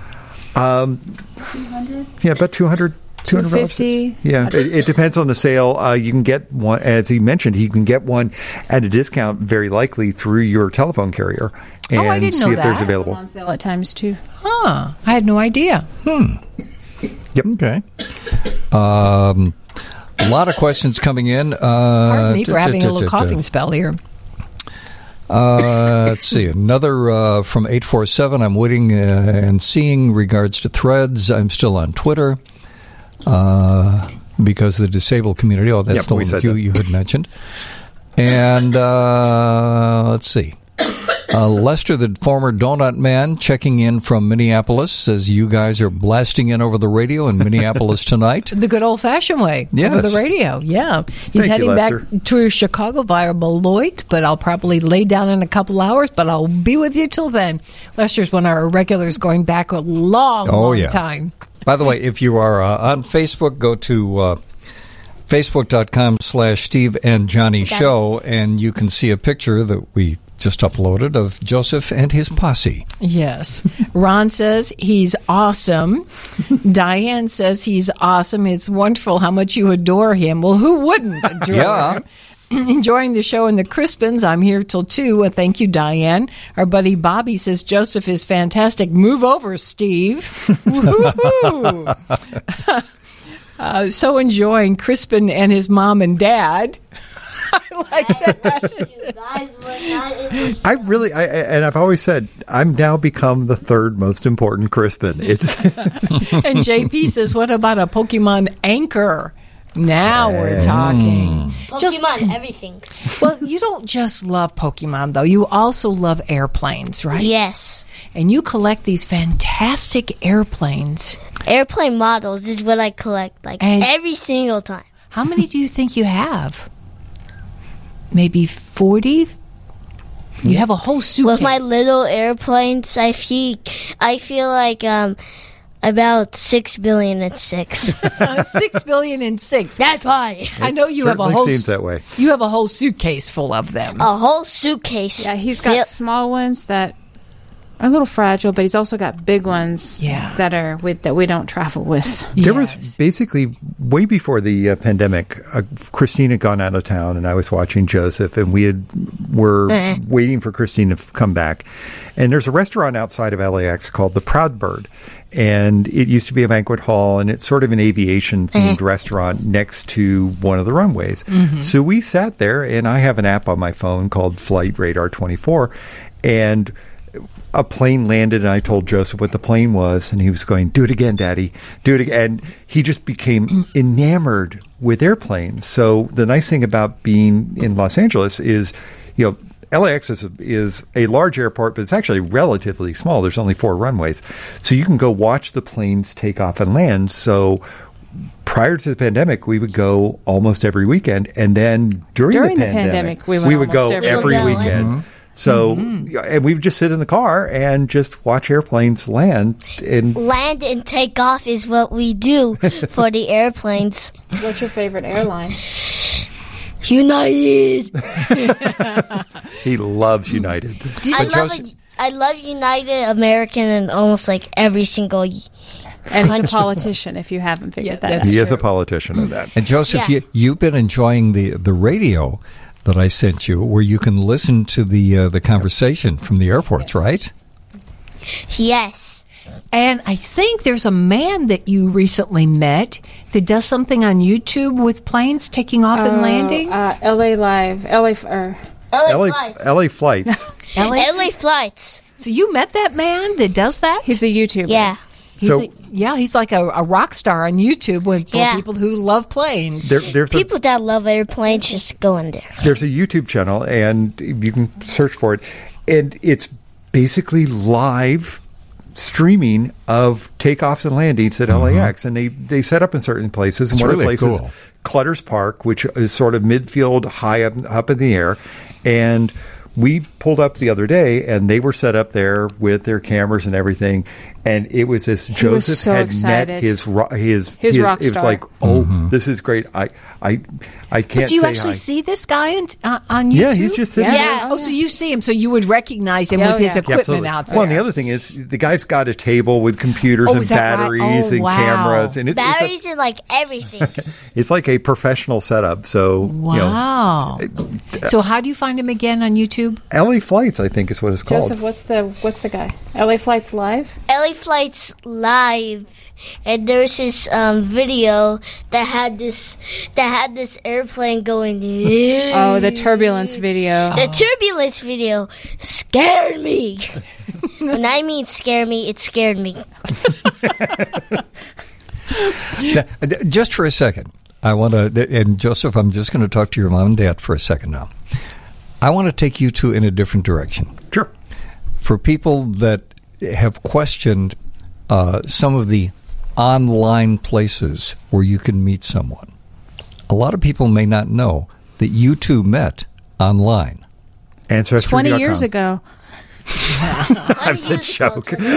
What did you say, Patrick? Ancestry.com. Ancestry. I am from Alabama, I was just going to say, you Why? are from Alabama. So. It, why? yeah, we uh, we early early days of eHarmony. Uh, it was Yeah. like in 2002. yeah, Yeah, eHarmony. Yeah. eHarmony. 2002. But, but Hey, we for- don't have to go into details, but, But eHarmony for- still put you guys together. Yep. And for, for people who wonder, are these these kind of things safe? Yeah, but you need to make sure you meet in a I- public place. Yeah, I mean, you know, actually, it's more common now than than when we did it 20 we years were ago. very literally. rare. Um, yeah. But yeah, I just think you have to be smart. I when when we met, I think I told my brother and one of my friends. My brother had access to my computer, mm-hmm. all the things because you just didn't know. And on our second date, when I rescheduled and Patrick thought I was ditching him, Um, Ghosting him. I, I'm one of my friends, convinced. she was joking about him like wrapping me, you know, in concrete and dumping me in the ocean or something. so I was on the phone with her to let her know I was still alive. But you still have to be smart. Mm-hmm. But I said we don't have to go into details. But eHarmony put you guys together, and politically, you're quite opposite. Not anymore. Uh, I know that. I know that. But I found that fascinating from day one. That But it said other things about you that. Mu- Correct. music, especially, is we are completely different when it comes to music. Oh, that's right. You were liking country music. I still that time. do. Yeah. And he was into crazy music, It still Hey. is. Yep. Yeah, I call it death music. death Uh, music. Crazy. But I think I, I really do believe this. We do have very similar values. That's the bottom line. That's and the that key came, thing. That came through in your applications. Yeah, because I don't think they we talked about politics or anything like that, and it certainly wasn't as a hot button today as it was then. Yes. Um, but no, I think I really do think we were matched because we have very similar values. And again, that was on eHarmony, which is still around, right? Still right? around. Yeah. Um, i- i- is there anything that's given a competition? Oh gosh, there's a lot I think out there Really? now. It's a swiper thing. Yeah, Match.com. oh, that's right. and- oh, that's right. Yeah, But there's Match.com. like I know there's Tinder, and then I don't know all the others. There's, but there's a lot more like like that are much more like phone friendly. Okay. Yeah, where you swipe to the right, you swipe to the left. Yeah, and I don't know which way keeps or gets rid of, but No there's idea. a direction you can. But whatever you swiped worked, right? 20 years ago. Yes.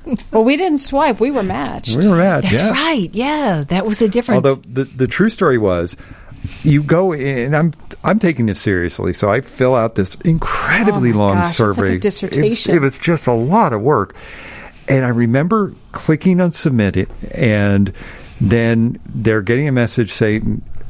We can't find anybody matching for you in Southern California. And I'm going, oh, I am just a complete untold nerd. I'm going to curl up in a ball. And the next day I started getting matches. but I it's like- remember you talked about that was on a it was Wednesday. Like, oh, it's Yeah. like the worst experience ever. I can't believe I just did this. There's not one person out there for me. I am a loser. And it turned out, you know, it was just taking a while to crunch, crunch the numbers and But there were actually a few people who did step up on that website Wednesday night and say, Patrick can call me. well, Patrick Crispen is our guest. We talk um, technology with Patrick a couple of times a month. We got a few more minutes with him. Well, actually, with Joseph and mean, Patrick might get a word in edgewise here on WGN. Before we wrap up with computer stuff, uh, Patrick, we want to touch a little bit on uh, Chrome is about to do something interesting. it's it's intriguing. If uh, right now the latest version of Google Chrome, I think the latest stable version, official version, it's version 114. They're about to release version 115. When they do, there's going to be a mandatory pop up. If you use Google Chrome, the first time you open it up, is going to talk in this sort of big button thing in the middle saying enhanced ad privacy in Chrome. And what the goal of Google is is they want to get rid of third party tracking cookies. When you go and visit a certain web page, mm-hmm. they might save a tracking cookie on your computer and then use that to track you as you go mm-hmm. to other different web pages. And we're not going to get into how it's done. There are a lot of third party tracking cookies out there. If you're using sort of anti spyware, anti malware, it usually goes and catches those and deletes them. There are ways to turn off third party tracking cookies in your browser. Google wants to kill it. They, they just want to get rid of the idea that there's going to be a third party tracking cookie. And they want to do what they're calling their topics API. And there are two ways to look at it. It's Google wants to be the third party tracker instead of letting everybody else be the third party tracker. Interesting. Um, and what they're going to do is they're going to track the websites that you visit. We knew that they were going to do that. There's nothing really nefarious about that. And they're going to sort you into a variety of categories, but they're not going to know who you are and they're not going to know your address or whatever. But it could be okay, you're in the category of you are somebody who likes the socks and you eat lots of deep dish pizza and you hate traffic on the Edens.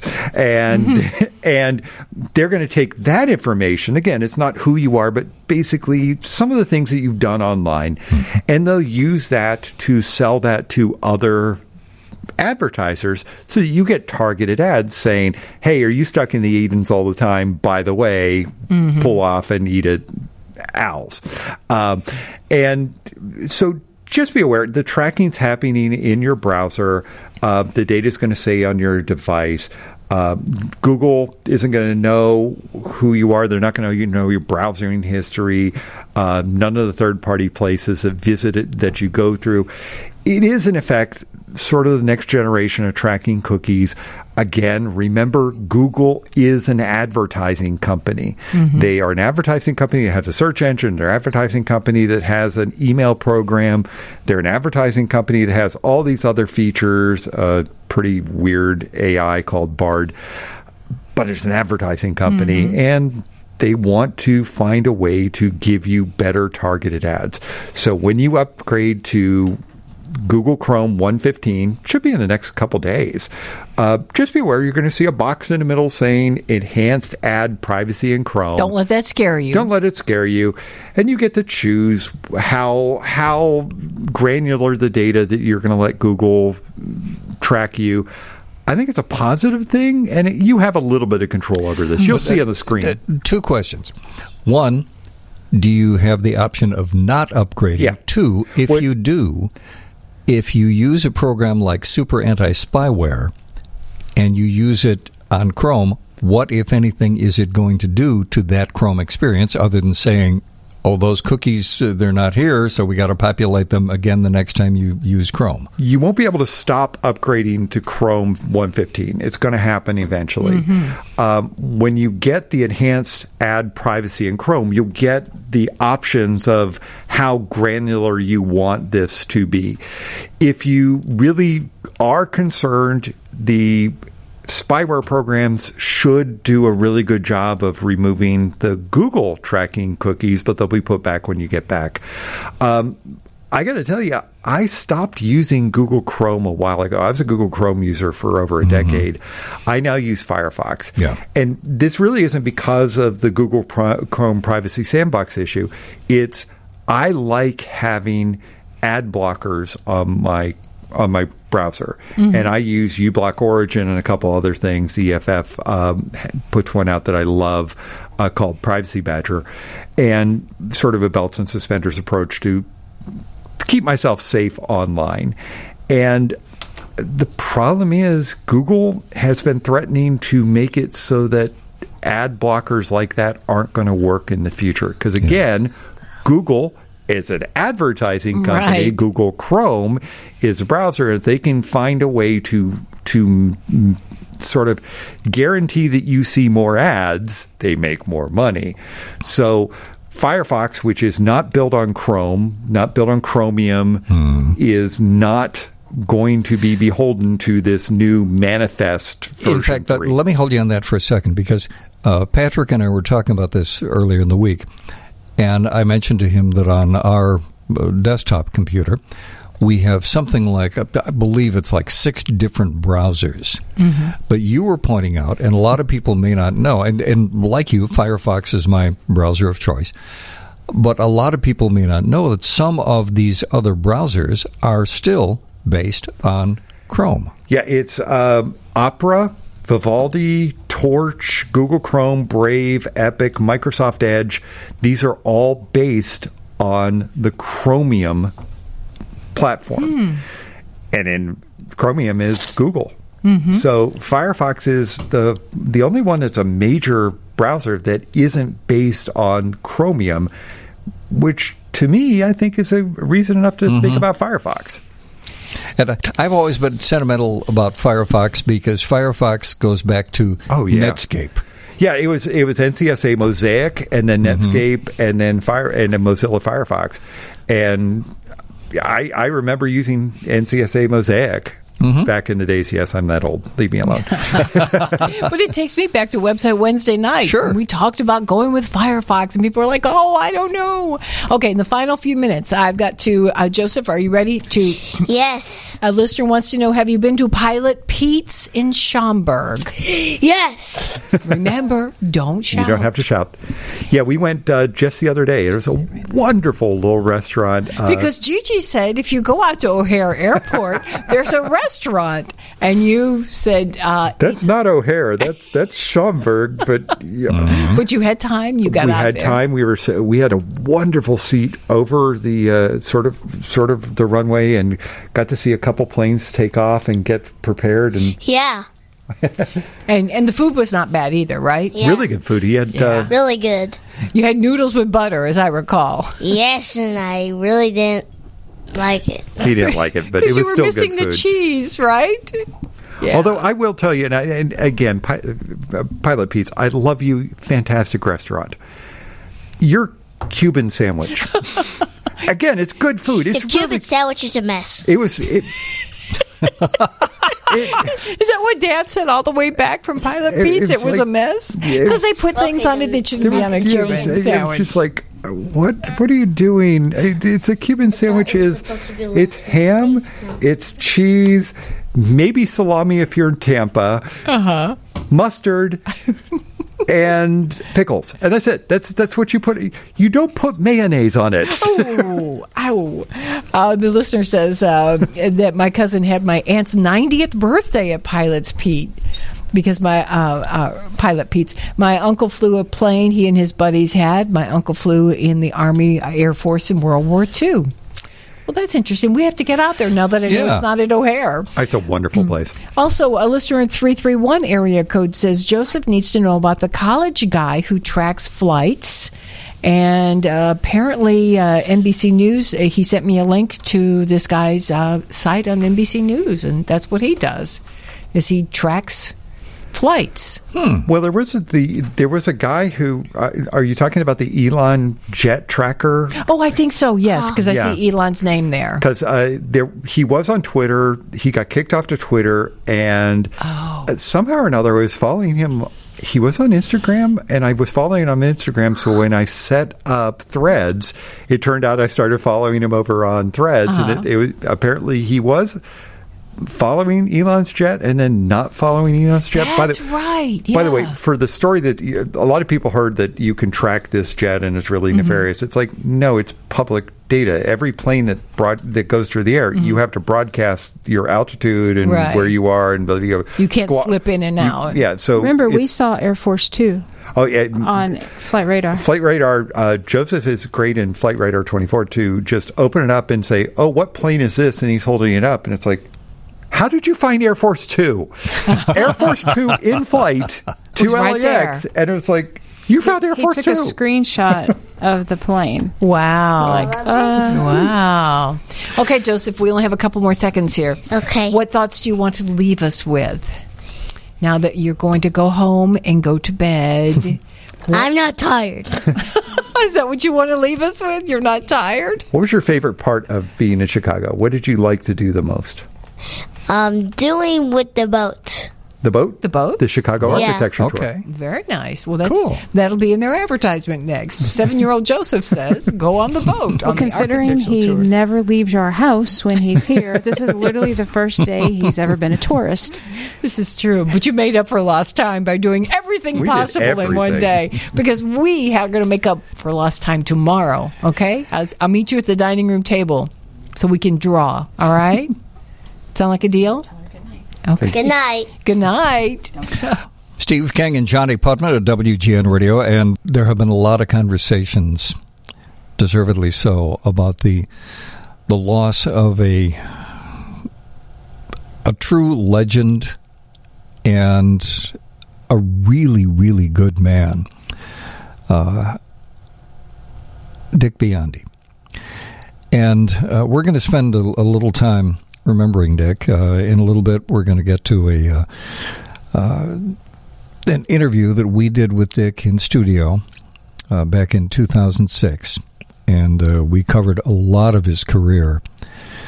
But we wanted to start off by bringing on a guy who has been a friend of of Dick Biondi's and and of ours for many years, and a guy who who credits Dick Biondi who having been a a pivotal force in starting his career. Right, and you just heard him singing lead on that song, and he is our buddy Ronnie Rice. Good morning, Ronnie Rice.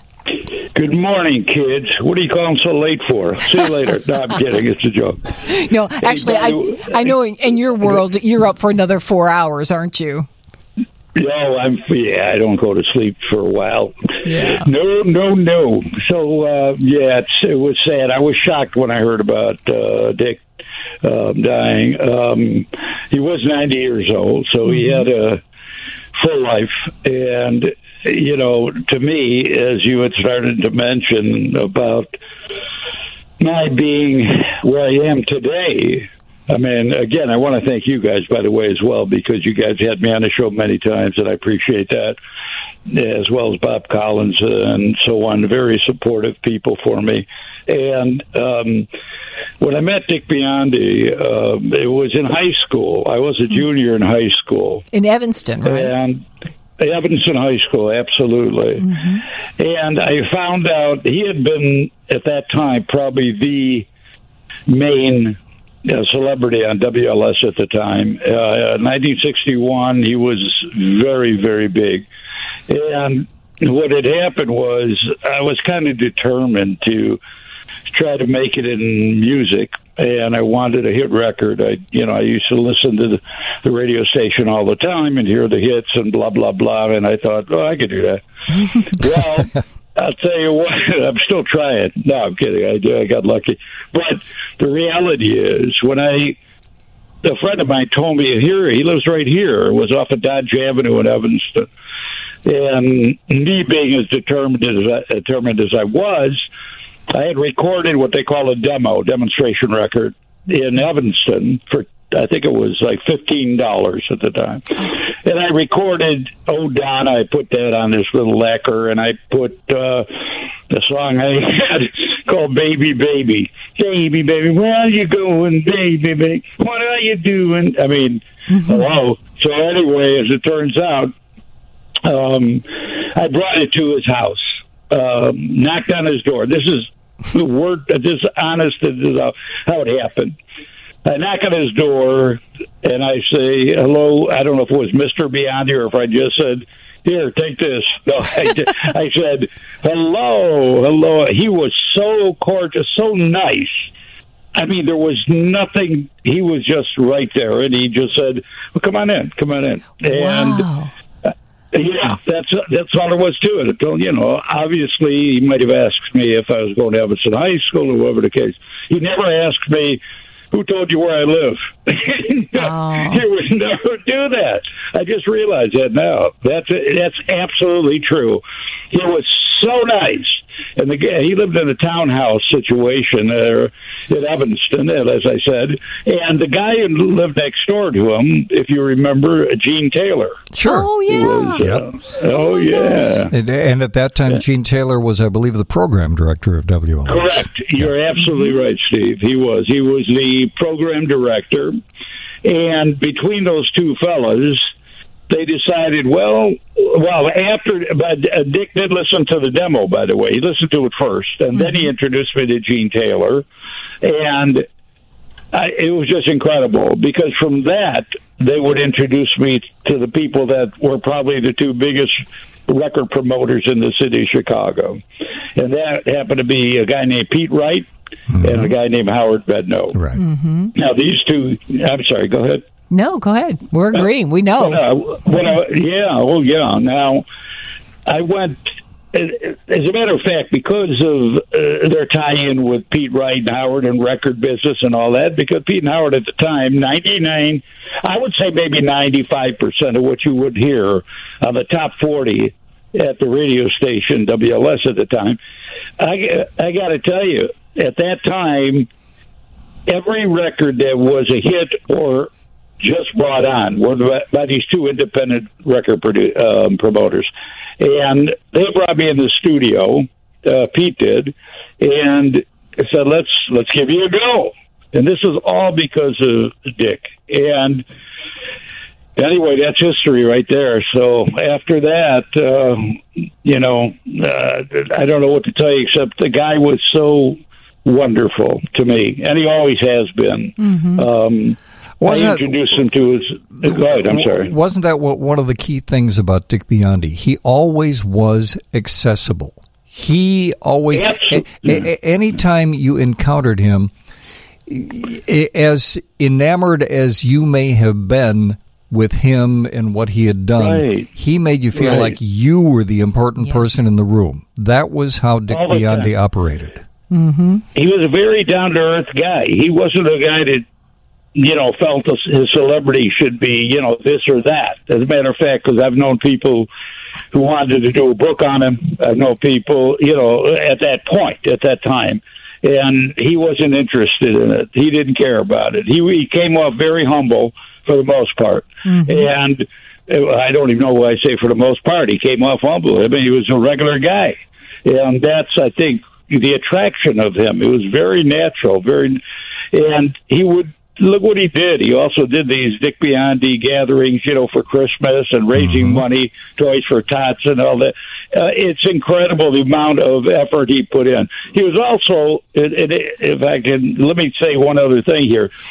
We did. We went to a ball game. Uh, he, the Sox. No, I'm sorry. It was actually Northside. It was the Cubs that he was invited to throw out the ball. This was years ago. Yeah. Uh, during the seventh inning stretch and so on.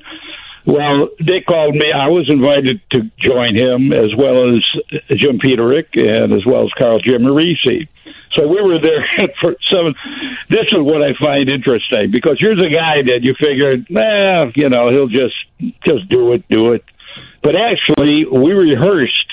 Take me out to the ball game, and I go, "Hello," and because he felt it's necessary, and so you know what I mean. I don't think people realize that you know he really wanted to make sure that everything was proper, you know, Yeah. as well as the way he is. I mean, he was, he's and he was a funny guy, and uh, I mean, when we went Pete a number of times, uh, you know, we would always talk music. You never knew much about his private life. Uh, he would never really go back and say much about it. Mm-hmm. Now, about 20, I don't know how long he's been married uh, at that point, but I introduced him to his wife, Mary Beth. And I used to go out with her, and one day we went to a uh, Hillside Record Co- Convention, uh, collectors convention, and Dickie was there, and he met Mary Beth at the time. Now, Mary Beth and I were not really dating anymore. I figured ah, I'd come along as a friend. Then after that, I get a call from Mary Beth. She goes, "Guess who I'm going out with?" it was he. And I'm going, no kidding, really? Well, of course you are. He's 90,000 years old and you're 12. Of course he's going to go. but anyway, oh. you know, a very nice lady. And, and again, they, they got along all this time. It was wonderful. And, you know, and of course I made, I made a mistake by, you know, obviously not screening what I'm saying because I said to her whenever she'd call back and I said, yeah, I'm, yeah, he's great. We're going out with him still. I said, yeah, of course you are because, and I go through that even though I wasn't jealous. it was just a yes. matter of, Right. of course, of course. You were I was being a fool. You were teasing. I was being stupid. No. But as it turned, but Dick Biondi, then Dick called me on Oh. that. He called me one day. He said, Rice? And I said, yes. He said, quit saying these things to her. Mary Beth. Oh, that's good. And I thought he would hate me ever since, but no, things got really nice. And he would ask me when he was on the air to take her to a couple of uh, shows, you know, that he couldn't make and so on. But what a lovely guy. What a Yes, lovely guy. Uh, Ronnie, hold your thought, if you would. We're talking about Dick Biondi, who passed uh, a little over a week ago. And we weren't on the radio last Saturday night when the news broke, but we had to take some time and talk about Dick because we absolutely adored him, not only as a professional, but as a human being. And we were very fortunate to sit down with him for a couple of hours. And coming up a little later on uh, this morning, we're going to play some excerpts of the conversation that we had with him. We're talking with Ronnie Rice, who's the uh, lead singer for the New Colony Six for many, many years. And uh, Ronnie, Johnnie and I were just uh, talking about something off the air. When you initially got the idea to be with a group, Did you take that to Dick? And what did Dick Biondi say when you said, I've got this chance to join a group? Because when you first took your demo to him, you were a solo performer, a teenager who wanted to be a rock star, right? Good point. Exactly right. Yeah. Um, I think, you know, again, he was so supportive that I, when he, when he saw that the new colony became successful and so on, uh, he was, again, he's, he was so Chicago minded guy. I think he would, you would say, even though he's from New York originally, whatever, and he's been around everywhere. I used to tell him, I used to say, well, uh, what were the places you worked? He said, why don't you ask me what places yeah, I didn't work, or vice versa. Right. And, uh, you know, I mean, the guy would work, I think he's been everywhere in the country. But what's interesting is, again, he's very supportive of Chicago folks.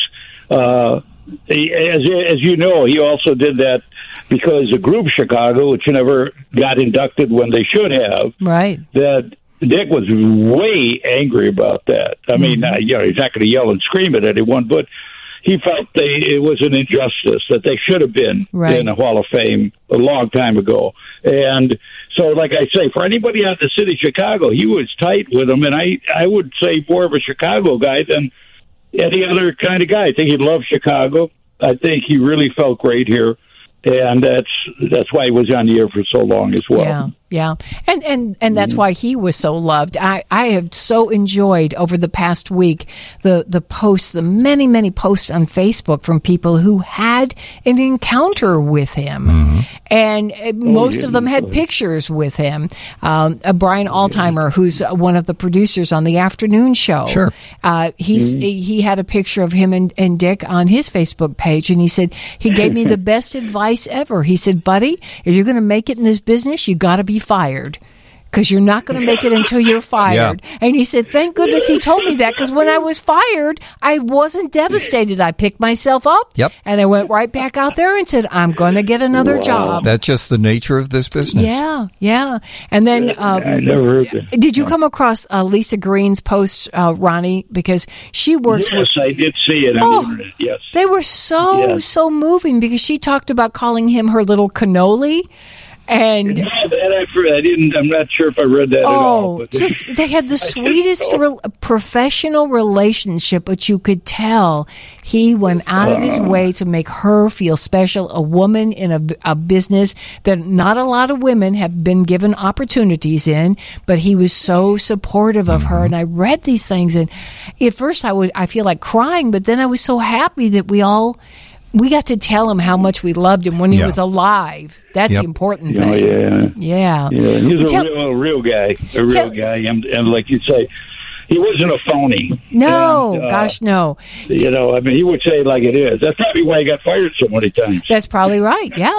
And- and- and- you know, the guy had a temper, but I, he never showed that. No. I never saw him get cuckoo uh, about anything or anyone, but I heard stories. You know, I think there was one story one time that he was talking about Tony Bennett, and I think Tony Bennett at the time, even though he had San Francisco on and all that, he was down uh, grading or down playing rock and roll. He he came out to a, this is exactly what he told me that I think he jumped over his desk to try to get a hold of Tony. He was irritated. He, he, hey, don't talk like that about uh, you know the rock and roll folks because he was he was into Oh. it. He loved playing the stuff. He knew the stuff. Uh, I mean, he would he had history. Uh, yeah, what amazes me is if you name anyone, name anyone, Everly Brothers, name anybody from the past, name all the Yeah. roots of rock and roll guys, any one of them, including Elvis, including the Beatles, including Rolling Stones. He's been them all. Yeah. Yeah. And, Well, that, don't know, from what I that- that's one of the I- you know, things. that's one of the things you'll hear in the uh, the interview that we're going to be replaying. Right. Uh, when we Mm. mentioned just about anybody to Dick, He had a he story. had stories. And the other thing, uh, you talk about him reacting to Tony Bennett not liking rock and roll. I think that that underscores how Dick Biondi was passionate about his listeners. Yes. One of the stories that we're going to get into in a couple minutes, there were um, all kinds of rumors about why he supposedly left the uh, the Big 89. We will tell you the complete story. And it had to do with Dick being passionate about his listeners and Yes. how he felt the station was harming his ability to communicate with his listeners. We'll tell you that whole story in a few minutes and uh, also be Mm-hmm. replaying uh, parts of a, a roughly a two hour interview that we did with Dick um, in studio many, many years ago. But Ronnie, take a moment and tell us how you came to uh, write a song and perform a song about him and with him. How did that happen? Oh, do you have a copy of that? Yes, yeah, we we're, do. we're going to play some of it a little later. You do? Yeah, well, I'll tell you what happened. You want to hear? All right, here it is. What happened was one day, you know, Dick would throw different, like when I talked to him on the phone, he would always throw different titles. He'd come up with titles. Mm-hmm. You know, blah, blah, blah, blah, blah, blah. But now he didn't know I was going to come up with this. It was just one day I was sitting at home and I thought, I'm going to write a tune about him. And so that, you know, I did it. I did it. A buddy of mine, you might know him, Skipper Paris, of course. And uh, we got together at his house to record, and Dick came by and and did his talking on the CD, on the record, or what you want to call it. And uh, he decided to call it Feast and Famine since he was so thin and I wasn't. So the bottom is Yeah. that was it. And he played it a couple of times, blah blah blah. And I, uh, I, I we had a good time doing it, and it, it was just fun. And you know, you never know. You never know what's going to happen at what time or when. You Yeah. just you just do what happens. Well, the- the bottom it line came is- out, came? No, I was just going to say the bottom line is you had a wonderful relationship with him. He was wild yeah. about you. We were all lucky to call him a friend, and uh, we're going to sneak Absolutely. in. I hope you can go back to your radio, Ronnie, and listen to some of these things. You'll know these stories because he's told you them over a plate of spaghetti over the years. But uh, Yeah, thank yeah. you so much for joining us tonight, and I hope you'll come down and play on the radio with us. Yeah, we got to get you in the studio in a couple weeks, Ronnie. Will you do it? Uh, yeah, I'd love to have so much fun with him there with you guys because, All right. well, number one, not only are you great uh, to me as well as the audience, but I'm saying I get a chance to at least do a couple of tunages with you. Now that was his rep. Uh, He Yeah. would say tunages. I'm picking up certain things from him that I didn't realize we do. I'm like, how you doing, sweet lips? He Well, we'll have you. We'll have you back in the studio to do a couple Oh, tunages, tunages, in yes. uh, in just a couple of weeks. Ronnie, Thank you so thank much, you so Ronnie. much. Steve King and Johnnie Putman at WGN Radio. We want to take you back now to uh, 2006. And I should back up and say that both Johnny and I have been Dick Biondi fans for a long, long time. We, we had met Dick Biondi at one of the ALS Mammoth Music Marts. Right. In fact, that uh, picture was posted on our Facebook page. Yeah. And one of the things I recall from the first time we met Dick was he seemed more excited to meet us than we were to meet him, which which amazed me. And I was like a giggly schoolgirl. It was like I couldn't think of anything to say, but I, I've listened to you on the radio, and and I know how I would feel when people would say I listened to you uh, on the radio as I was mm-hmm. growing up, and so I didn't want to say that to him, but that was the reality. You know, I grew up listening to him on the radio. Yeah, and uh, he he was. I mean, he was Dick Biondi, and, and and that's how I think anybody who was in this business felt about him. Even though this was how we all made our living, he was such a pioneer. Yes. And you can't overstate the impact that Dick Biondi had on radio, on certainly on this market. Mm-hmm. When the once big 89 hit in 1960, It was seismic. and you're not overstating that at all. It was literally a seismic blast. Now we're going to go back to we're going to be playing different parts of this interview. Because we had the good fortune to sit down with him for hours. And when he walked in, we we we, we both chuckle when we think about the night that he walked in, and he was dressed to the nines to be on radio. Suit and tie, and, he came with notes. He had a notebook with notes, and when he reached his right hand out to shake my hand, I thought, "Oh my gosh, he's shaking. He's nervous." Because he wanted to make sure that everything was was done right. Now we should and he also knew he was in good hands. He, he, he told us that at the outset, off the air. He says, "I'm really excited about being here." It's, he was in between jobs, and he just didn't know where it was going to go. in fact that's how we were able to talk with him because this was after a period when he had been working for what was then WJMK. The people who owned that radio station changed the format and they put Dick and some other people on a sideband FM station mm-hmm. where they really weren't given the opportunity to get that much of an audience at that time. So that one thing led to another, and he ultimately left that radio station. So he was in between jobs, and being in between jobs, he was able to then come over to WGN and talk to us. Not to apply for a job, but just he was able to, to show up and we could talk to him about stuff. Now, we let off the interview by playing parts of an album that Dick had recorded in Nashville when he had left the Once Big 89 and the album was called uh, Dick Biondi's Favorites, The Teenagers. And it was produced by Ray Stevens, yes, the same guy that did Everything is Beautiful and Ahab the Arab, and some, some musicians. And the album was recorded live in Nashville.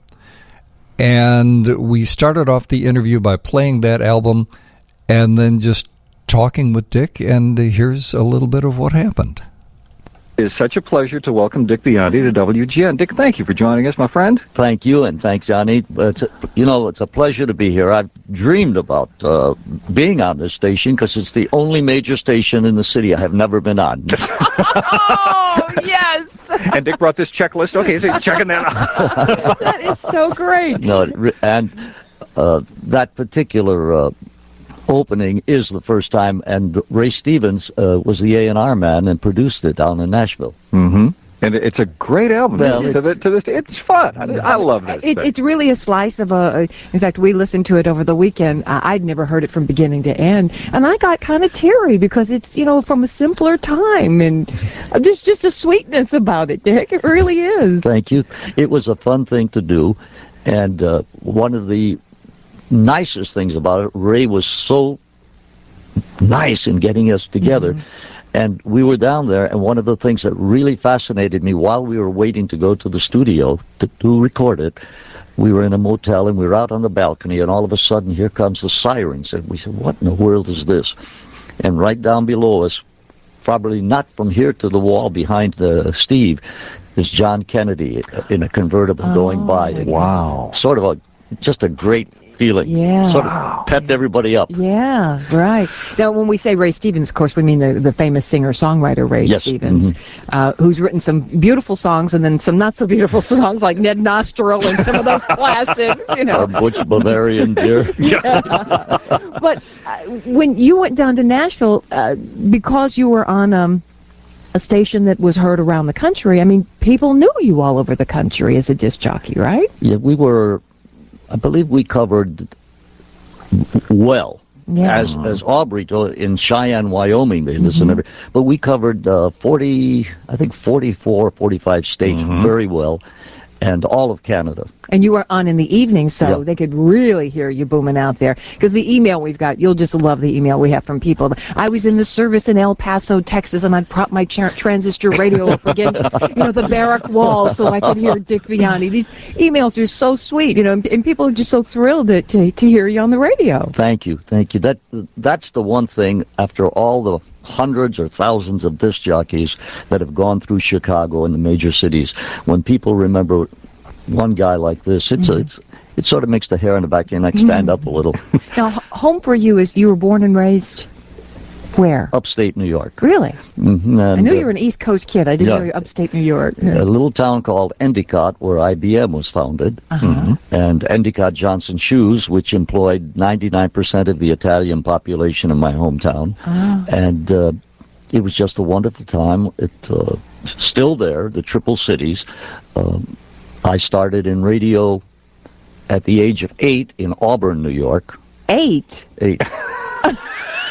were you shaving yet? I mean, were you old for your age? I was I was up there for the summer with my grandmother and grandfather, so I would run around and I'd go up to the Metcalf building. Uh-huh. There was a radio station there, and I went up one day and stood and was fascinated watching the guys.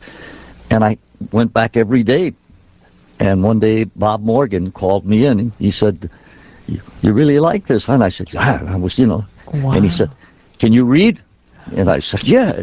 he handed me a commercial for Brotan's women's clothing, and he said, "Read that." And I read it on the air. At, At eight. and that was it. I was hooked. Oh. Well, who were you listening to as a kid, though, on the radio at that time? Uh, well, and were you, in fact, listening, saying, hmm, I bet someday I could do that? Or was it reading that first commercial that did it for you? Well, that did it, but I was listening to Jack Armstrong, the All American Kid, Let's Pretend, uh, Ted Mack's Amateur Hour, all of those great shows. Uh-huh.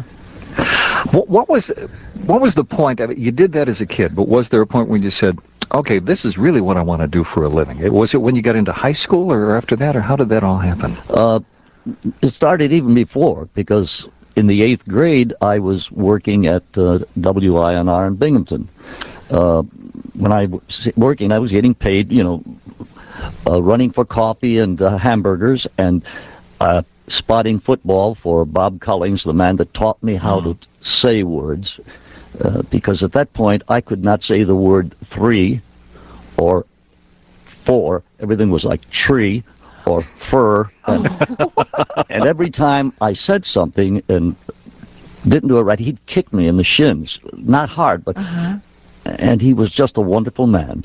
And I was lucky enough to be with some great, great guys, uh, including Rod Serling, who was started there, and uh, As he- in the Twilight Zone, yeah, Rod Serling. and he uh, would always give me uh like a dime or fifteen cents for bringing him a hamburger or coffee from Michelangelo's restaurant. Was where they'd send me. oh my God. And it was just a great bunch of guys.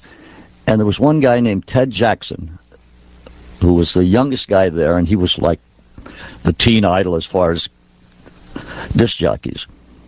And uh, at the age of 14, he took me to the Johnson City Pavilion. And he said, Tell your mother and father you're going to be coming home real late.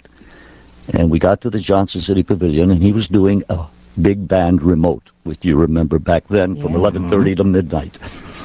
And I'm up on the side of the stage, and he's got his microphone stand and everything. And he said, "You just stay here. We're going to have something special tonight." I said, oh, "Okay, I'll do that." And because I'd been around them and everything, and Gene Krupa's band was the group that was well, was playing, and dancing and everything. And half hour goes by, and end of the show comes up, and he says, um, "Ladies and gentlemen, you've been listening to Gene Krupa, and this is Ted Jackson, your announcer." And he taps me on the shoulder, and I walk up to the mic and I say, "This is NBC, the National Broadcasting Company." And then, ding, ding, dong. I, I, that was it. From then on, nothing else.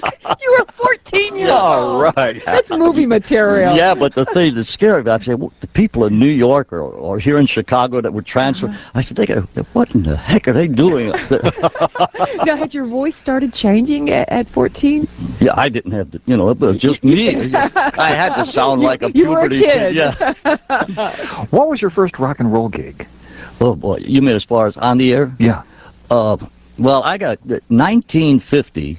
I was in Louisiana, and uh, we had a program called Jam and Jive, which the owner's son and program director did every day from 3:30 till 6:30.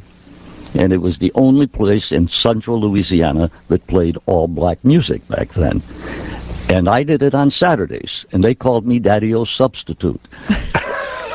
now this, and I, it was great. I was playing Fats Domino before he had a hit, uh, Joe Liggins and the Honey Drippers, Buddy Johnson, one of the great, great bands of the uh, rhythm and blues era, and uh, I had just was so enthralled with it because, and they would send me down to the Greystone Grill, which was the place for African American music, and uh, I would be the only Caucasian there, and I'd be standing on the stage, and it was great.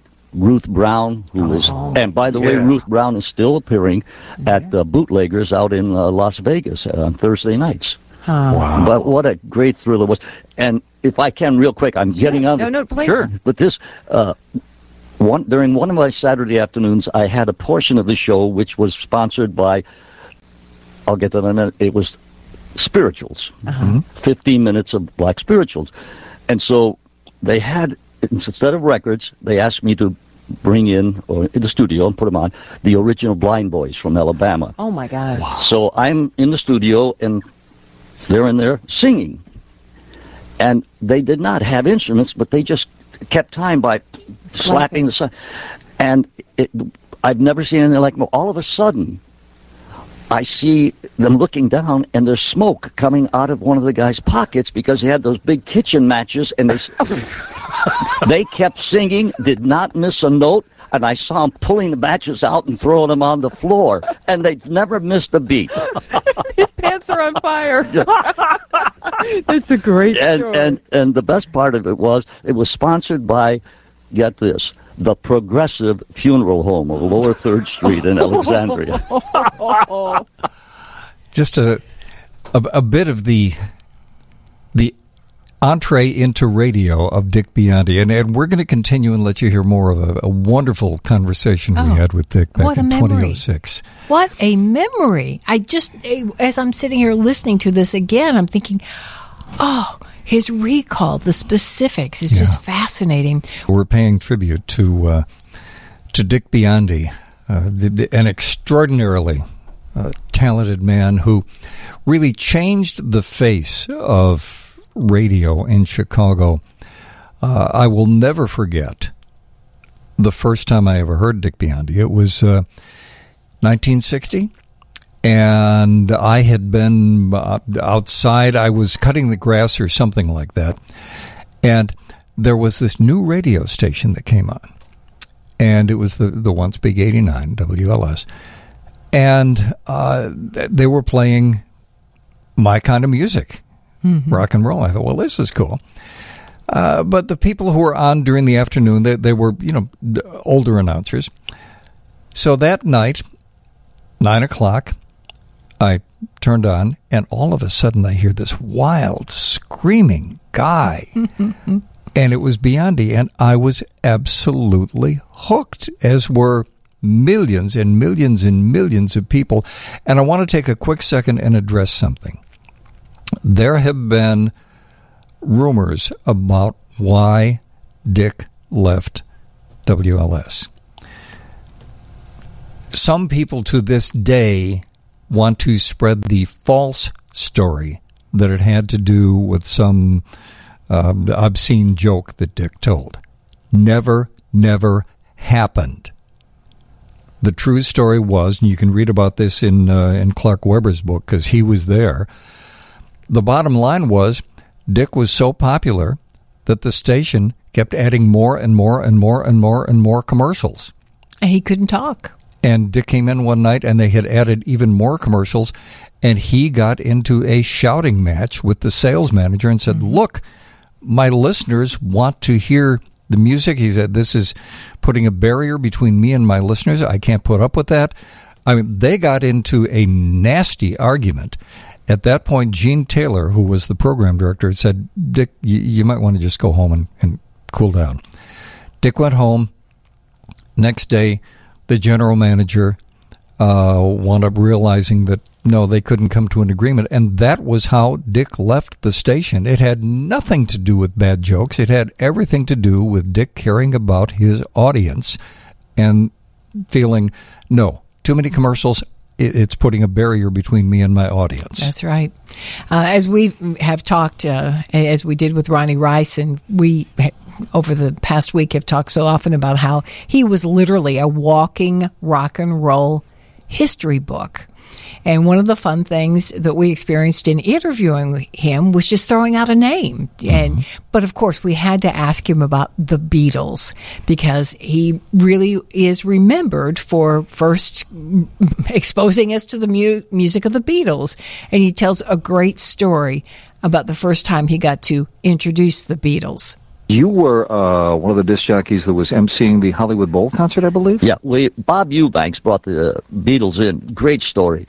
Um, he mortgaged his house to do it, and there was Casey Kasem, Dave Hull the afternoon, who was the West Coast fifth Beatle, uh, Charlie O'Donnell, Bob Eubanks, and myself, and each of us went out and introduced one of the uh, up. They had acts leading up, and I got to introduce the Circle. That was the group just before. Him. Dave Hull went out, and he had his horn, and he was he was out there, and we're all standing off to the side, waiting to go out because Eubanks wanted us to say all at the same time, "Ladies and gentlemen, the Beatles." That way, nobody is going to. I introduce them. Ah. So we're standing there, and Dave Hull is out there going nuts. Blah, blah, blah.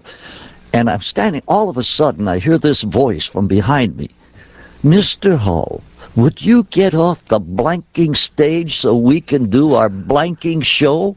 And I turn around, it's Paul McCartney, and he says, He does go on, doesn't he? so we all went out. We all said it same, ladies and gentlemen. I, we wanted to, if I can say this without getting into trouble, because if you know the West Coast, out in that time in the 60s on the West Coast, the kids used to say if they loved something, it was bitching. Mm-hmm. Mm-hmm. And we wanted to say the Beatles, and they Oh. Eubanks said no. So we all just said, ladies and gentlemen, the Beatles. And then it was like the biggest lightning storm you ever saw. 17,000 flash bulbs going off in the bowl, and the hill on the side was with another 10 or 20,000. And you could not hear because it was so loud. oh, what a night. Boy, I, guess. I got serious just hearing the story. And, and, and before the show, before they had the act on, I was out in the back s- stage area, and I think I'm, not, I'm trying to remember if it was Judy Collins or Joan Baez. Uh, one, I'm standing with next to uh, Brian Epstein, the uh, Beatles manager. Brian Epstein. Yeah, yeah. and he's standing there. The Beatles are inside a little room, and this guy comes around and says, Brian, uh, uh, uh, uh, Joan Baez wants to meet the boys. And Brian Epstein said, Are you out of your mind? They're going on in 15 minutes. Tell her to go to. wow. I mean, it- The little soap opera backstage yeah, there. you know, I mean, it because it was so. Yeah. People were going nuts. They brought him in in a Brinks truck. On, oh my God! Wow, Dick, I'm going to compare you to, to another friend of ours, and uh, and again, I don't mean to embarrass you, but you and Les Paul have something very, very much in common. We're both almost a hundred. No, you have incredible memories. Yeah. you, really, really Yes, do. I, mean, the, the, I, I tease Steve about the fact that he doesn't know what we ate for supper Yeah, I have no yesterday, but he knows what the flip side, you know, the B side of a record was from 1962. Well, it's the important stuff. The important stuff. I, and you know, you've got the total recall of the the day the the, the day of the week. Well, are, are you a pack rat? Do you do you keep? Oh yeah, oh yeah. Oh, I've got uh, I- I've got a whole pod down in South Carolina. Uh, that I, it's been there since I came here in '83. Because Your I stuff? yeah, I've got uh, I've got three thousand pounds of uh, 33 LPs, Oh. including the Beatles Butcher album and Freewheeling by uh, Bob Dylan. Oh wow! I shouldn't have said that. Now somebody's going to get Do you ever go visit your stuff? Do you ever go to? No, I just it's a and and uh, It's just stored away. yeah, it's just uh, there's a lot of good stuff. There's uh, Wow. a lot of. I'll tell you more. Well, you know what? Just think about it. If you don't continue with this radio thing, you could sell stuff on eBay. No, you could be a very wealthy man. No, I, I, that's it. I don't want to sell stuff because that it's it's like the uh, the medal that Bobby Darin sent me from the Vatican, and he was there and uh, he kept in touch wherever he went, and he had the Pope bless a, a medal for me. Send it.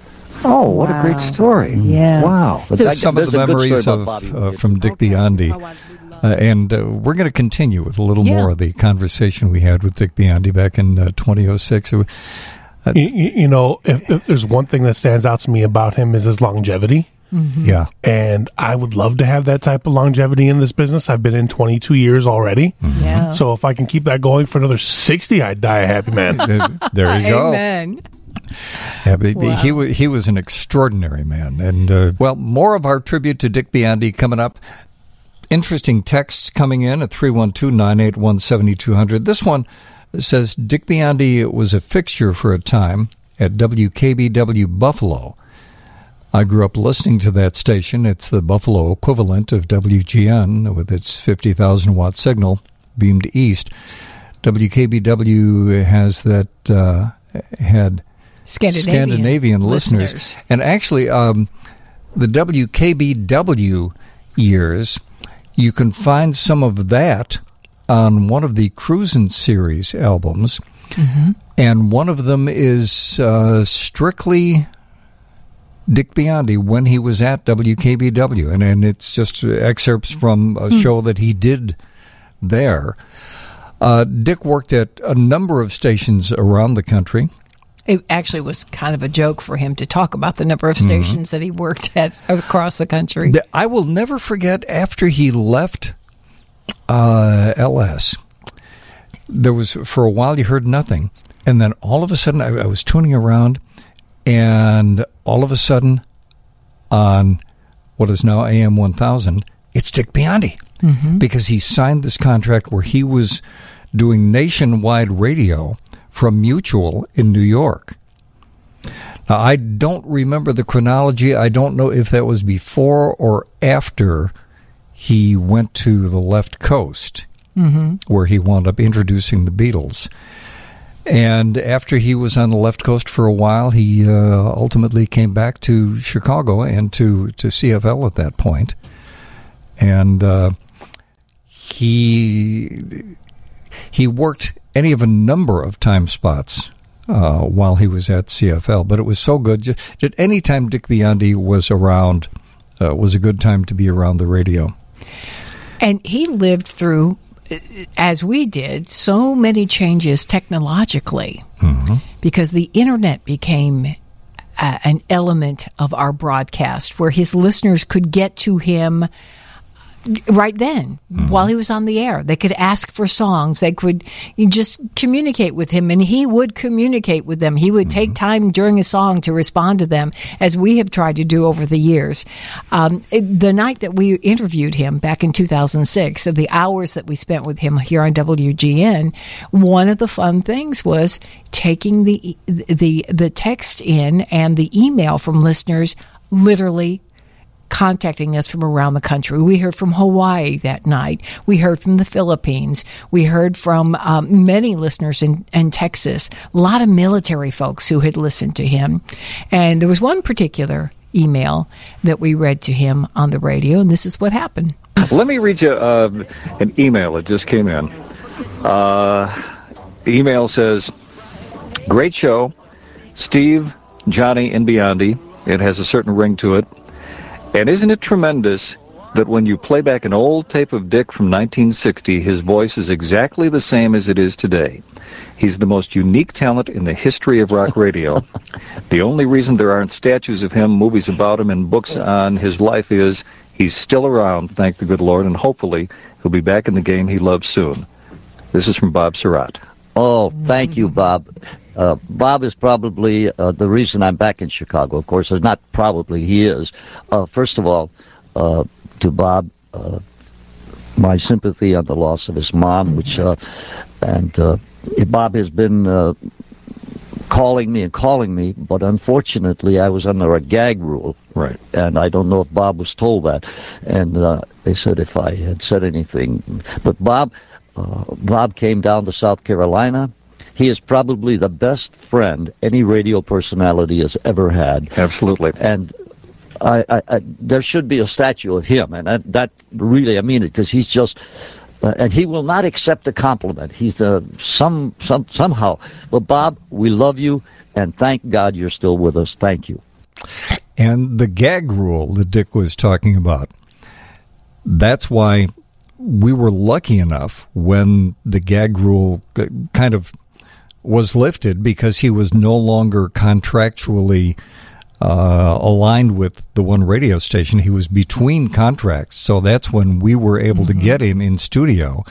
And it was only, I want to say it was about a month after we had Dick in the studio that he uh, then signed with um, with LSFM, and I remember one of my favorite, and I've always been a fan of Dick Biondi, but one of my favorite things was when he was doing the FM on LS for a while.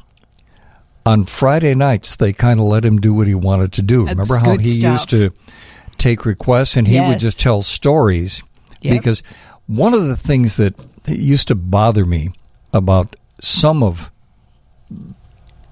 Dick's time on the air was he was constrained by the format. But on those Friday nights, he would just tell stories and it kind of like he's sharing with us in this interview. Let me take you back, if I can, to uh, one of your your signature bits uh, back in the days at WLS, on top of a pizza. How did that all come about? It just started off uh, with the kids. Uh, I don't know. I somehow said something, and they started helping me me with the lyrics, and it just and then Don Carone recorded it with us at IRC Records up on the north side. Mm-hmm. Uh, and then two years later, John Paul Glazer, Glazer and his group changed a couple of words and had a smash with it. Yeah, yeah. Although we did sell eleven thousand, uh, if you send in fifty cents, and uh, uh, I think it was two or three Pepsi caps. really? Yeah. And and if I recall, I think you got wasn't it a, a picture slipcover Yeah, with it too, uh, yeah. of you? Yeah, uh, th- this is really frightening because a couple of years back, some lady came to Brother Rice. I was doing a record hop, and she had one of those. Uh-huh. She said, "Could you autograph this, please?" And I did. Uh, the record too. I said, "Okay." Uh, two weeks later, she calls me up and said, I just want to thank you. You know that uh, record you autographed? I sold it on eBay for 155 bucks. Oh my gosh! and I was using them as frisbees. See, I told you that eBay thing could do very, very well for you. Uh, quickly, I want to just say um, Mary Sauer says, Hello, uh, Dick. She's just so happy to be able to hear you tonight. A few years ago, she saw you on stage at the Sandwich Fair in Sandwich, Illinois. Oh boy! And uh, oh, then we had uh, Jim emails and said last time he saw you was at the Harley Davidson gig, Yeah. where you were doing an appearance. Uh, Scott McKenzie, uh, writing from Wisconsin, a former Chicagoan who listened to you on LS and CFL, just wanted to say he misses you, and you're truly a Chicago history book for rock and roll, from the Wall of Sound by Phil Spector to Chicago's very own Cryan' Shames, and uh, looks forward to hearing you somehow, somewhere. Thank. And by the way, uh, speaking of the sandwich fair, boy, those K's pork chops are great. Oh my goodness, I love those. They rule. You are so right. You know, you mentioned Rebel Without a because Mhm. Yeah. Uh, I, I'm bringing you're bringing stories up. Mhm. When I was in Youngstown and doing hops, I did a bit where I would I had a full face beard, and I dyed it school colors every week.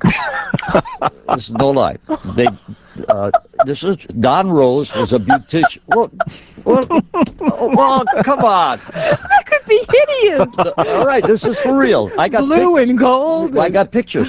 Every my every God. Thursday night, Don, he was a beautician, would bleach it out completely, and then he would put in uh, like there was red and white, orange and black, and all uh, you know, until we got to the new Catholic high school, Ursuline High School, Uh-huh. whose colors were gold and green. Now, uh, during this time, when, it, when they were doing it, it was a, a Saul Rabinowitz, who was the national promotion man for Epic Records, came in and he said, "What a great!" He said, "Tell you what, I'm promoting a new record. Uh, If if I can get you to go to New York and have the singer make believe he's dyeing your beard, you know, Uh huh. would you do?" it? I said, "Yes." So two weeks later, I had the I had Don bleach it out completely. I went on a Monday, went to New York, and went up to this house where the man, the owner, made uh, caskets in a cellar, and his son had a, a little like toothbrush with some stuff and was putting on the black, Mm-hmm.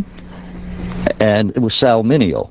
The guy that was in Rebel Without a cause. Oh, Cause. my oh, gosh. And it was great. We made all the, the trade papers, but I got back and we had to get rid of that. And now comes Ursuline High School. There, at that time, there was no dye for women's hair or anybody's hair green.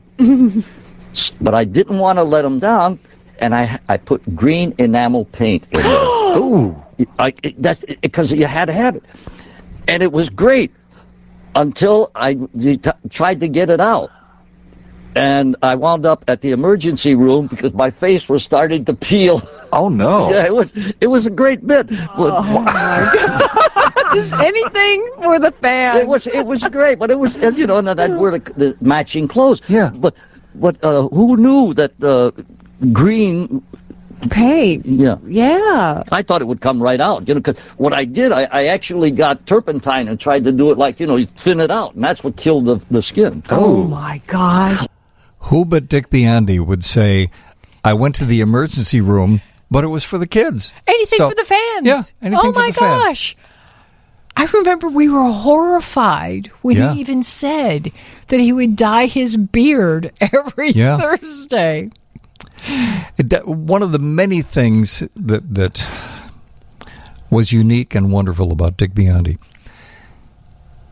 his memory not only of the the people who made the records, but his memory of the people who came to see him. Yes. Yes. And little individual things about them. Oh, you were so and so, and we met at blah Right. blah blah, and you brought me the so and so, and I signed this, and uh, Yeah, yeah. he- Um, I, I want to stick with the the business of stunts because I don't think, and we did not get him to clarify this, but I don't think that the bosses required him to do a lot of these things. I think these were his own wacky ideas to just kind of pull those fans in and they loved him for every minute of it. One of the crazier stunts was Dick Biondi and a chimpanzee. And this is what happened. two things that I did, and I would like it. We have the time. One, sure. First one, uh, when I was in L.A., in 1965, 67, uh, through 67. 1965, I was at the Hollywood Palladium for the Teenage Fair, which ran nine days. Gorgeous. I was in a uh, cage with a little chimp called Goldfinger. now this is, and we we we you're laughing. So I had to spend nine days in there, or and we had a typewriter until he typed K R L A the call letters. You remember? Now you remember? Given enough time, a monkey could. Yeah. Okay, so and we would walk him over and try to.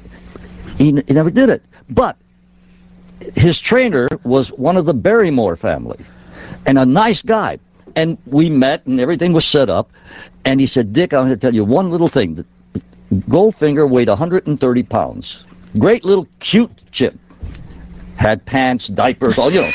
But anyway, he, he said, "This is uh, listen to this. The the no the third day before it was over, and he told me begin. He Dick, if and it may happen, he's going to try to bite you.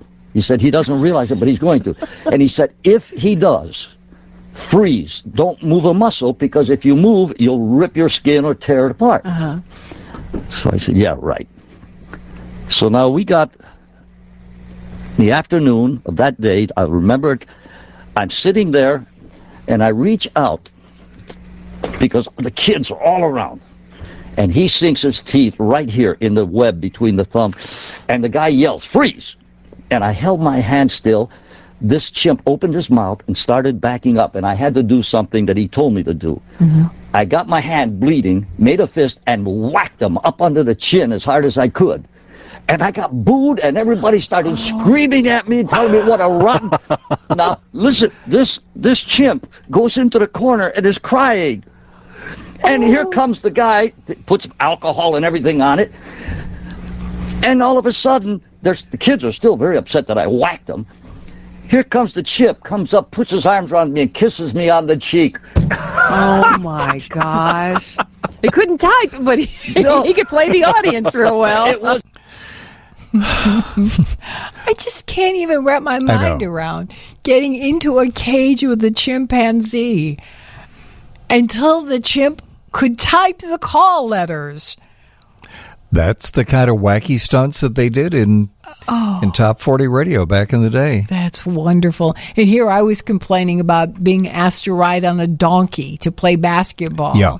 or to walk on a wing as as I was asked to do and then when I mm-hmm. said no, I'm not going to do it, they came to you and said, "Well then you It- walk it- on the wing." Well, we both said no. I said I won't let Johnnie do that, and you said you wouldn't let me do it. Mm-mm. But No. and the promotions department at the radio station thought, "Oh darn, that would have been so much fun." no, Walking on a not so much. I don't think. in the Air and Water show. Yeah. Remember that? And then I was supposed to ride a donkey and play basketball out at the sandwich fair. And they said you can have all the pork chop sandwiches you want. No, there's not enough pork chops to make me get As on I a donkey. recall, Ed Curran wound up doing the wing walking thing He did do the. You're right. He did do Yeah. the wing walking. because he didn't have anybody to say no, he couldn't. So He didn't get it past his wife. She only found out about it after he was up in the air. That was a crazy idea. Yeah. Well, we've been spending the, the past hour or so just remembering Dick Biondi. Uh, and I'm so so happy we had that time with him. oh boy! And if if you want to hear the whole interview, go to wgnradio.com, do a search for Dick Biondi, and there's a, a whole tribute area where uh, there's a conversation that uh, John Landecker had, uh, Bob Sirott, and then there's the, the whole interview. And, and again, it's um, uh, truncated. The original interview was about two hours, but you can hear the whole thing on uh, WGNradio.com. And uh, uh, the word legend is tossed around too much. Uh, in Dick Biondi's case, oh boy, is it deserved. And uh, and equally important, he was a really nice, good man. Absolutely. We'll take a break. More coming up at WGN. Stay with us. Steve King and Johnnie Putman at WGN Radio. That man is going to be in the studio with us next week. That will be Nick Moss. And that's one of the cuts from his new album. Uh, that cut is called The Bait in the Snare. And Nick will be in studio with us. He's going to be uh, performing live in the studio. And it's been too long since we saw oh Nick. gosh, yeah, yeah. Uh, he's on Alligator Records now. Yep. And that is a brand new Alligator CD, and that's the new single from that CD. And Nick, he travels all over the world Oh, boy. singing singing blues. Nick and uh, his wife Kate Moss, uh, just uh, both extraordinary blues performers. And Kate, uh, by the way, is not the model Kate Moss. This right, is our what she same is. name, different person. She still looks like a model. yeah, And in fact, she looks uh, cooler because she she plays a mean guitar. Fact, I don't know if I ever showed you this. There was a, and I'm trying to think how the heck did I come to see this? They must have posted it. It was a video of Nick Moss's and Kate Moss's wedding. Mm-hmm. At their wedding, they both played the blues. they both got out their guitars. Okay, and- I want to go to that wedding. Yeah. sign me up. Yeah, I'll get a new outfit. I'm all I'm down with that. But they're they're both Chicago treasures, Yes. and uh, Nick will be in studio with us, and we'll uh, uh, play some of his new album, and he will play some some stuff Mhm. live for us too. So that's part of what's coming up next week. And then we're going to go on the road, but we're going to be live on the radio on Saturday nights. But we will be um, for a couple uh, for two weeks. Mm-hmm. And we'll be here at WGN next, Next week. week. Then the following two weeks, we're going to be back in Panama City Beach, Florida, and we'll be broadcasting from uh, our, our friends uh, down at Gulf Coast College, WKGC. And we're going to have a CD release party. Oh, yes. for Jack and Jen. Yes. who you all met the last time we were down in Florida, and we were just blown away by. I call it Southern goth music. Yeah. because it is eerie and cool, and the lyrics are so so different. Yeah. And I'm excited about this new CD. She's um, she, as in um, Sandy, has um, been teasing us with a little Mhm. bit of the the the music on this latest CD. So we're gonna have a CD release party in- Yeah. in, a couple of weeks for Jack and Jen. Love the story about how they came up with the name too. He likes Yeah. Jack and she likes Jen, and so they thought, you know, that does it, and it does it for me too. There's so much stuff that, uh, again, we're coming to the end of a five hour show, Yeah. and uh, Can I just I- interject because every week that show. we, Do what you want. well for the past few weeks we got a couple of people that have have texted uh, early in the show and says, "Can you give us an update on your PRP oh yes, injection?" and, And, we- I and we should back up and explain for how long almost two years. you've been dealing with some, A torn some problems with a, a torn, torn rotator, rotator cuff, 85% tear in the rotator cuff. And I have put off surgery because I just don't like what they tell me about hmm. just sleeping in a chair and it, it just takes Yeah. forever and it's very painful. So I went through about seven months of physical therapy. Uh, and in those seven months, I was going on average two times a week. Hmm. And yes, it was helping me deal with the pain, but I had limited mobility and I still would have days when it, it would just be just unbearable pain. Mm-hmm. But I didn't want to resort to pain pills. I wanted to be able to function and on and on and on. And come to find out that there was a treatment that I qualified for called PRP injection. PRP is platelet rich plasma injection, where an orthopedic doctor it actually takes your own blood and it goes into a machine and it separates the platelets. And um, I went in thinking it was a shot, as in an, an injection. Au contraire. It was a whole lot of a whole lot of injections of my own platelets into the torn rotator cuff. And I was told it would either work or not. There's no no way of mm-hmm. knowing until you try it. Within 3 days, I was changed. Hmm. Now, I was told that it would probably take a week to two weeks before I would feel any difference.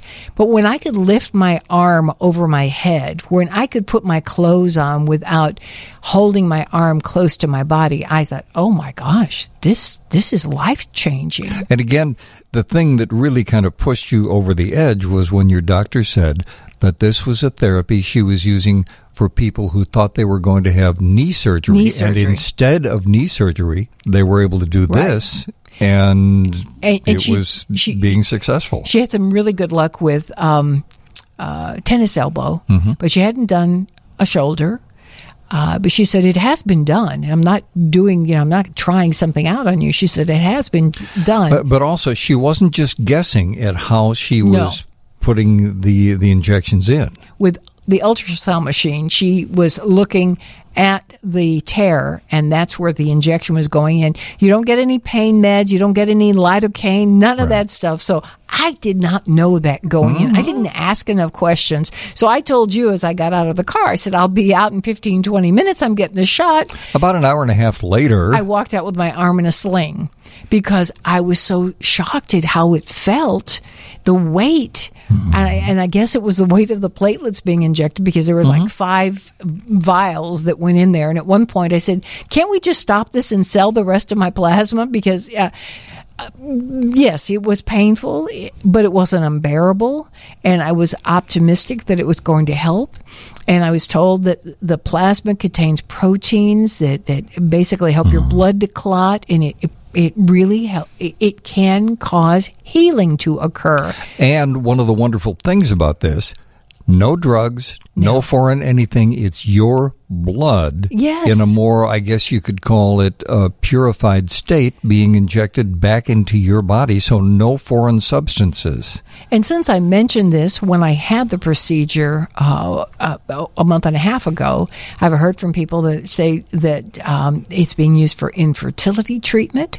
Really? It's being used for hair loss, which I'm told it's much more. Much more painful for hair loss because you have to go through a number of procedures to have the uh, the injections throughout your No, thank you. hairline. Yeah, I know. Um, I'm also told that it may not last. Mm-hmm. That it could be a matter of a year, a year and a half, and then suddenly you have the pain back again. But because it was a tear, the, the goal is that this treatment would repair the tear. So I'm hopeful. And, and I would think minimally help with the healing of the Yes. tear. Because And- you were always told that it's possible that the tear could heal, Heal it, yes. eventually. Right. By babying it, et cetera, et cetera. As I'm talking to you now, I'm using my left hand to talk to you, something that Mm-hmm. She's I not did. using her mouth. It's amazing. It's strictly her left hand. She's going like a two- muppet with her hand, and you're hearing words. For two years, I held this arm close to my body because it was frozen. And now I'm like flinging it about so that I can be way more expressive than I've ever been because it feels so good to be able to move it. So thank you for asking. Each week, a couple of people would say, Can you tell us what's happened with the PRP? I will tell you at this point in time, it is not covered by insurance. I did not feel that it was cost prohibitive. It was well under a thousand dollars. I know that's a lot of money, but as you like to say, it's a quality of boy, life. this defines quality of life. And one of the things that I have been adamant about, as, as Johnnie and I have put a few more years behind us, it's all about quality of life. And you get no argument from me about this. And look at it this way we do have a deductible. I would have been paying money out of pocket for Yeah. surgery and probably would have been life changing and, and and maybe just as iffy as this was going into it. You know, Sure. was I going to be completely back to normal after surgery? Maybe not. At least that's what my doctor said. So, again, that's the latest. It's called PRP. P is in Paul, or P is in pl- platelet. Now, now, as we always say when we talk about whether it is uh, celiac disease or anything, what works for us may not work for you. We're just passing on our experiences. Take this information to your doctor and find out if he, if he or she thinks it's something that you should look into. Right. Ooh, I know. do you see the, the lights are starting to flicker? Yes, and I hear the the big machine down the hall. Yeah, They're the- going to start. They're getting ready to zamboni the floor. Yeah. Well, that means uh, if you would like to be our last call, now would be the time to pick up the phone and dial that number. That number would be 312 981 7200. Uh, Time for the last call. 312 981 7200. And as always, the calls will come in and um, Julian will give us the number of calls there, one between 1 and 97. It's my turn to to uh, pick a number this week. So I'll pick a number, and if you are the person that we chat with for a few minutes as we wrap up this five hour show, this five hour extravaganza, you will receive a WGN Radio Retro logo t shirt. You will receive your very own desktop weather station from American Weathermakers Heating, Cooling, and Plumbing, the 60 Minute Men. Visit AmericanWeathermakers.com, and we would just love to chat with you to put a little cherry on top of this. Um, this five hour show on the radio. That number again, 312 981 7200. Yeah. Uh, look at the lights. The Zamboni machine is getting closer. Yeah, you do have to go home, and so do we. And fill this pie hole with a hamburger or a grilled cheese sandwich. Yeah. Or peanut butter and jelly, something. I'm starving. Yep, literally within the past hour, we both said, "Okay, I, I think we're." Uh, I got to eat something more than some crackers and cheese. Julian, you getting hungry? Mm mm mm. I've been hungry. I haven't eaten since three. Oh, oh, you're kidding! You know, I got to start bringing some food in here for us. Are you for that? I'll, I'll start bringing some something. You don't have to tell me twice. Okay. so, so what is your uh, 2 a.m. snack of choice? Who me? Yeah. Yeah, you. Oh, ooh, that's a tough one. Um, He's fantasizing about food. trail mix sounds good right now. Oh, golly. well, then you're going to be impressed with whatever I bring in, right? if Trail Mix will do it for that you. apple butter was something. Oh, good. Yes. Oh, I've oh. Oh, please, A piece of warm please. homemade bread. Oh, killing be still my heart. Yes. And there is nothing better. I know I've said this before. I'm going to say it again. Nothing better than waking up in the middle of the night to the smell of apple butter in the crock pot in the kitchen. Yep. And it oh, cooks Oh, yeah. for 12 hours. Oh, yeah. So it can make you crazy. Oh, baby, oh, baby, oh, baby. This is Barry White on the subject of apple butter. okay, last call. Right now, I'm choosing a number Okay. out of all the people who called in, and I'm going with lucky number three. Number three. Okay, number three, number three, number three, and uh, number Looks- three would be Elaine. Hey, Elaine, where are you calling from? Oh, hi, Steve and Johnnie. I'm calling from Tinley Park. Well, welcome to the show, and you are the cherry on top of this five hour extravaganza, Why, Elaine. why are you up at this hour of the morning, Elaine? That's a good question, Steve. I'm wondering that myself. Are you normally a night person? no, no. Oh, no. Are you, Or, the- you, or you're only a person during the day and then you change into something else at night? and I, I switch around. Do? All right. Now, now that we've talked about how hungry we are, and I'm not kidding you, I'm going to be scratching around on the bottom of my purse looking for a peppermint to, to chew on in a few minutes. Are you going to have a snack before you go back and try to get some sleep? I think I will. I think that's a good idea. I think I might have some ice cream with cherries. Oh. Ooh, I ice cream with ice cream cherries. too. I might want cereal first, and then have some ice cream after that. oh, it like I got to share with you what Johnnie just got uh, because we knew Joseph was coming to town. Okay. Johnnie is now able to make snow cones. but not just any snow Ooh. cone. Shaved ice. The, like the Hawaiian shaved ice that's actually like snow, so it's not granulated like snow cones are. This is so good. Pretty. So okay. It, it's Oh. like you, you put the, the water into a, uh, a and- bowl so it freezes, and then you put the You make hockey. frozen, You make hockey pucks of ice, and then you put this into Yeah. the machine, and you put the top down, and, and you it press hard on it, and this snow comes out the bottom of the machine. And then, wait, not only do I put then you pour the grape syrup onto I put the it. grape Oh, syrup, yeah. but then I put a squirt of Eagle brand condensed milk on top of that. Oh. Wow! wow! Is it good? And I don't think I'd sleep the rest of the night. You'd be well, yeah, that's a problem. It's a little bit of sugar and kind of bouncing off the walls after you've had it. But man, that was like the best twenty five dollars I spent in a long time. I was surprised it was only twenty five Yeah. Dollars. of course, the syrups cost you a small fortune. Well, there is that. it's kind of like a loss leader, like with printers. Uh, the printer is only uh, two cents, but the printer ink, is Oh, that's- forty-seven dollars. right. Oh, that's great. And Johnnie, can I get your recipe for your apple butter? Oh, sure. You know, uh, are you online? Do you, are, do you have a Facebook? I can be, yes. All right. Well, if you can go to Facebook. Um, okay. You know what? It might be easier for you if you go to our blog. Go to our blog. Which and our, you- our blog, you will find that. Go to Steve and Johnnie and spell it all out. S T E V E A N D J O H N N I E dot wordpress dot com. Okay. SteveandJohnnie.wordpress.com. And when you get there Okay. on the, on the right hand side, there's a little search bar, and all you do is write in apple butter. And I've got not only the recipe, but pictures so you see what it's supposed to look like. It is so much fun to make, Elaine. I'm not kidding you. It takes six pounds of apples, but you will get easily five to six jars, healthy jars of apple butter out of those six pounds. Now, do you have a crock pot?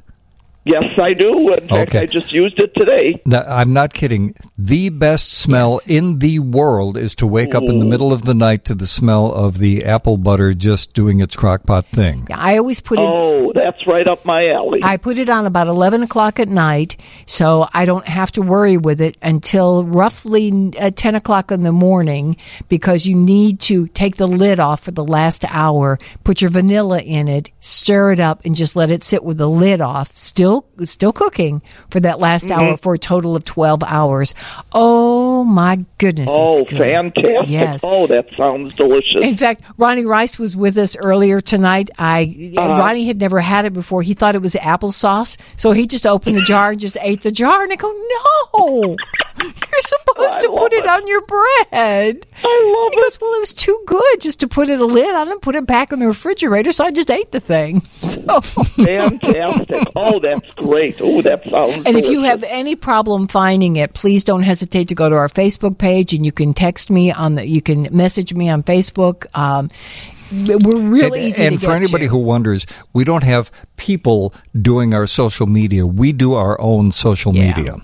So, oh wow! So if you reach out to us, you. I'm going to answer you. And uh, for anybody who wants that recipe, I think the best way to get it would be just Google, rather just go to our, our blog and just on the right hand side in that little search bar, just write apple butter. And while you're there, we'd Very love it if you would subscribe to our blog. It doesn't cost anything, and we don't spam you. The only thing you will get is an occasional email whenever we do a new blog post. Yeah. That's all you get. Yeah, with lots Super. of pictures.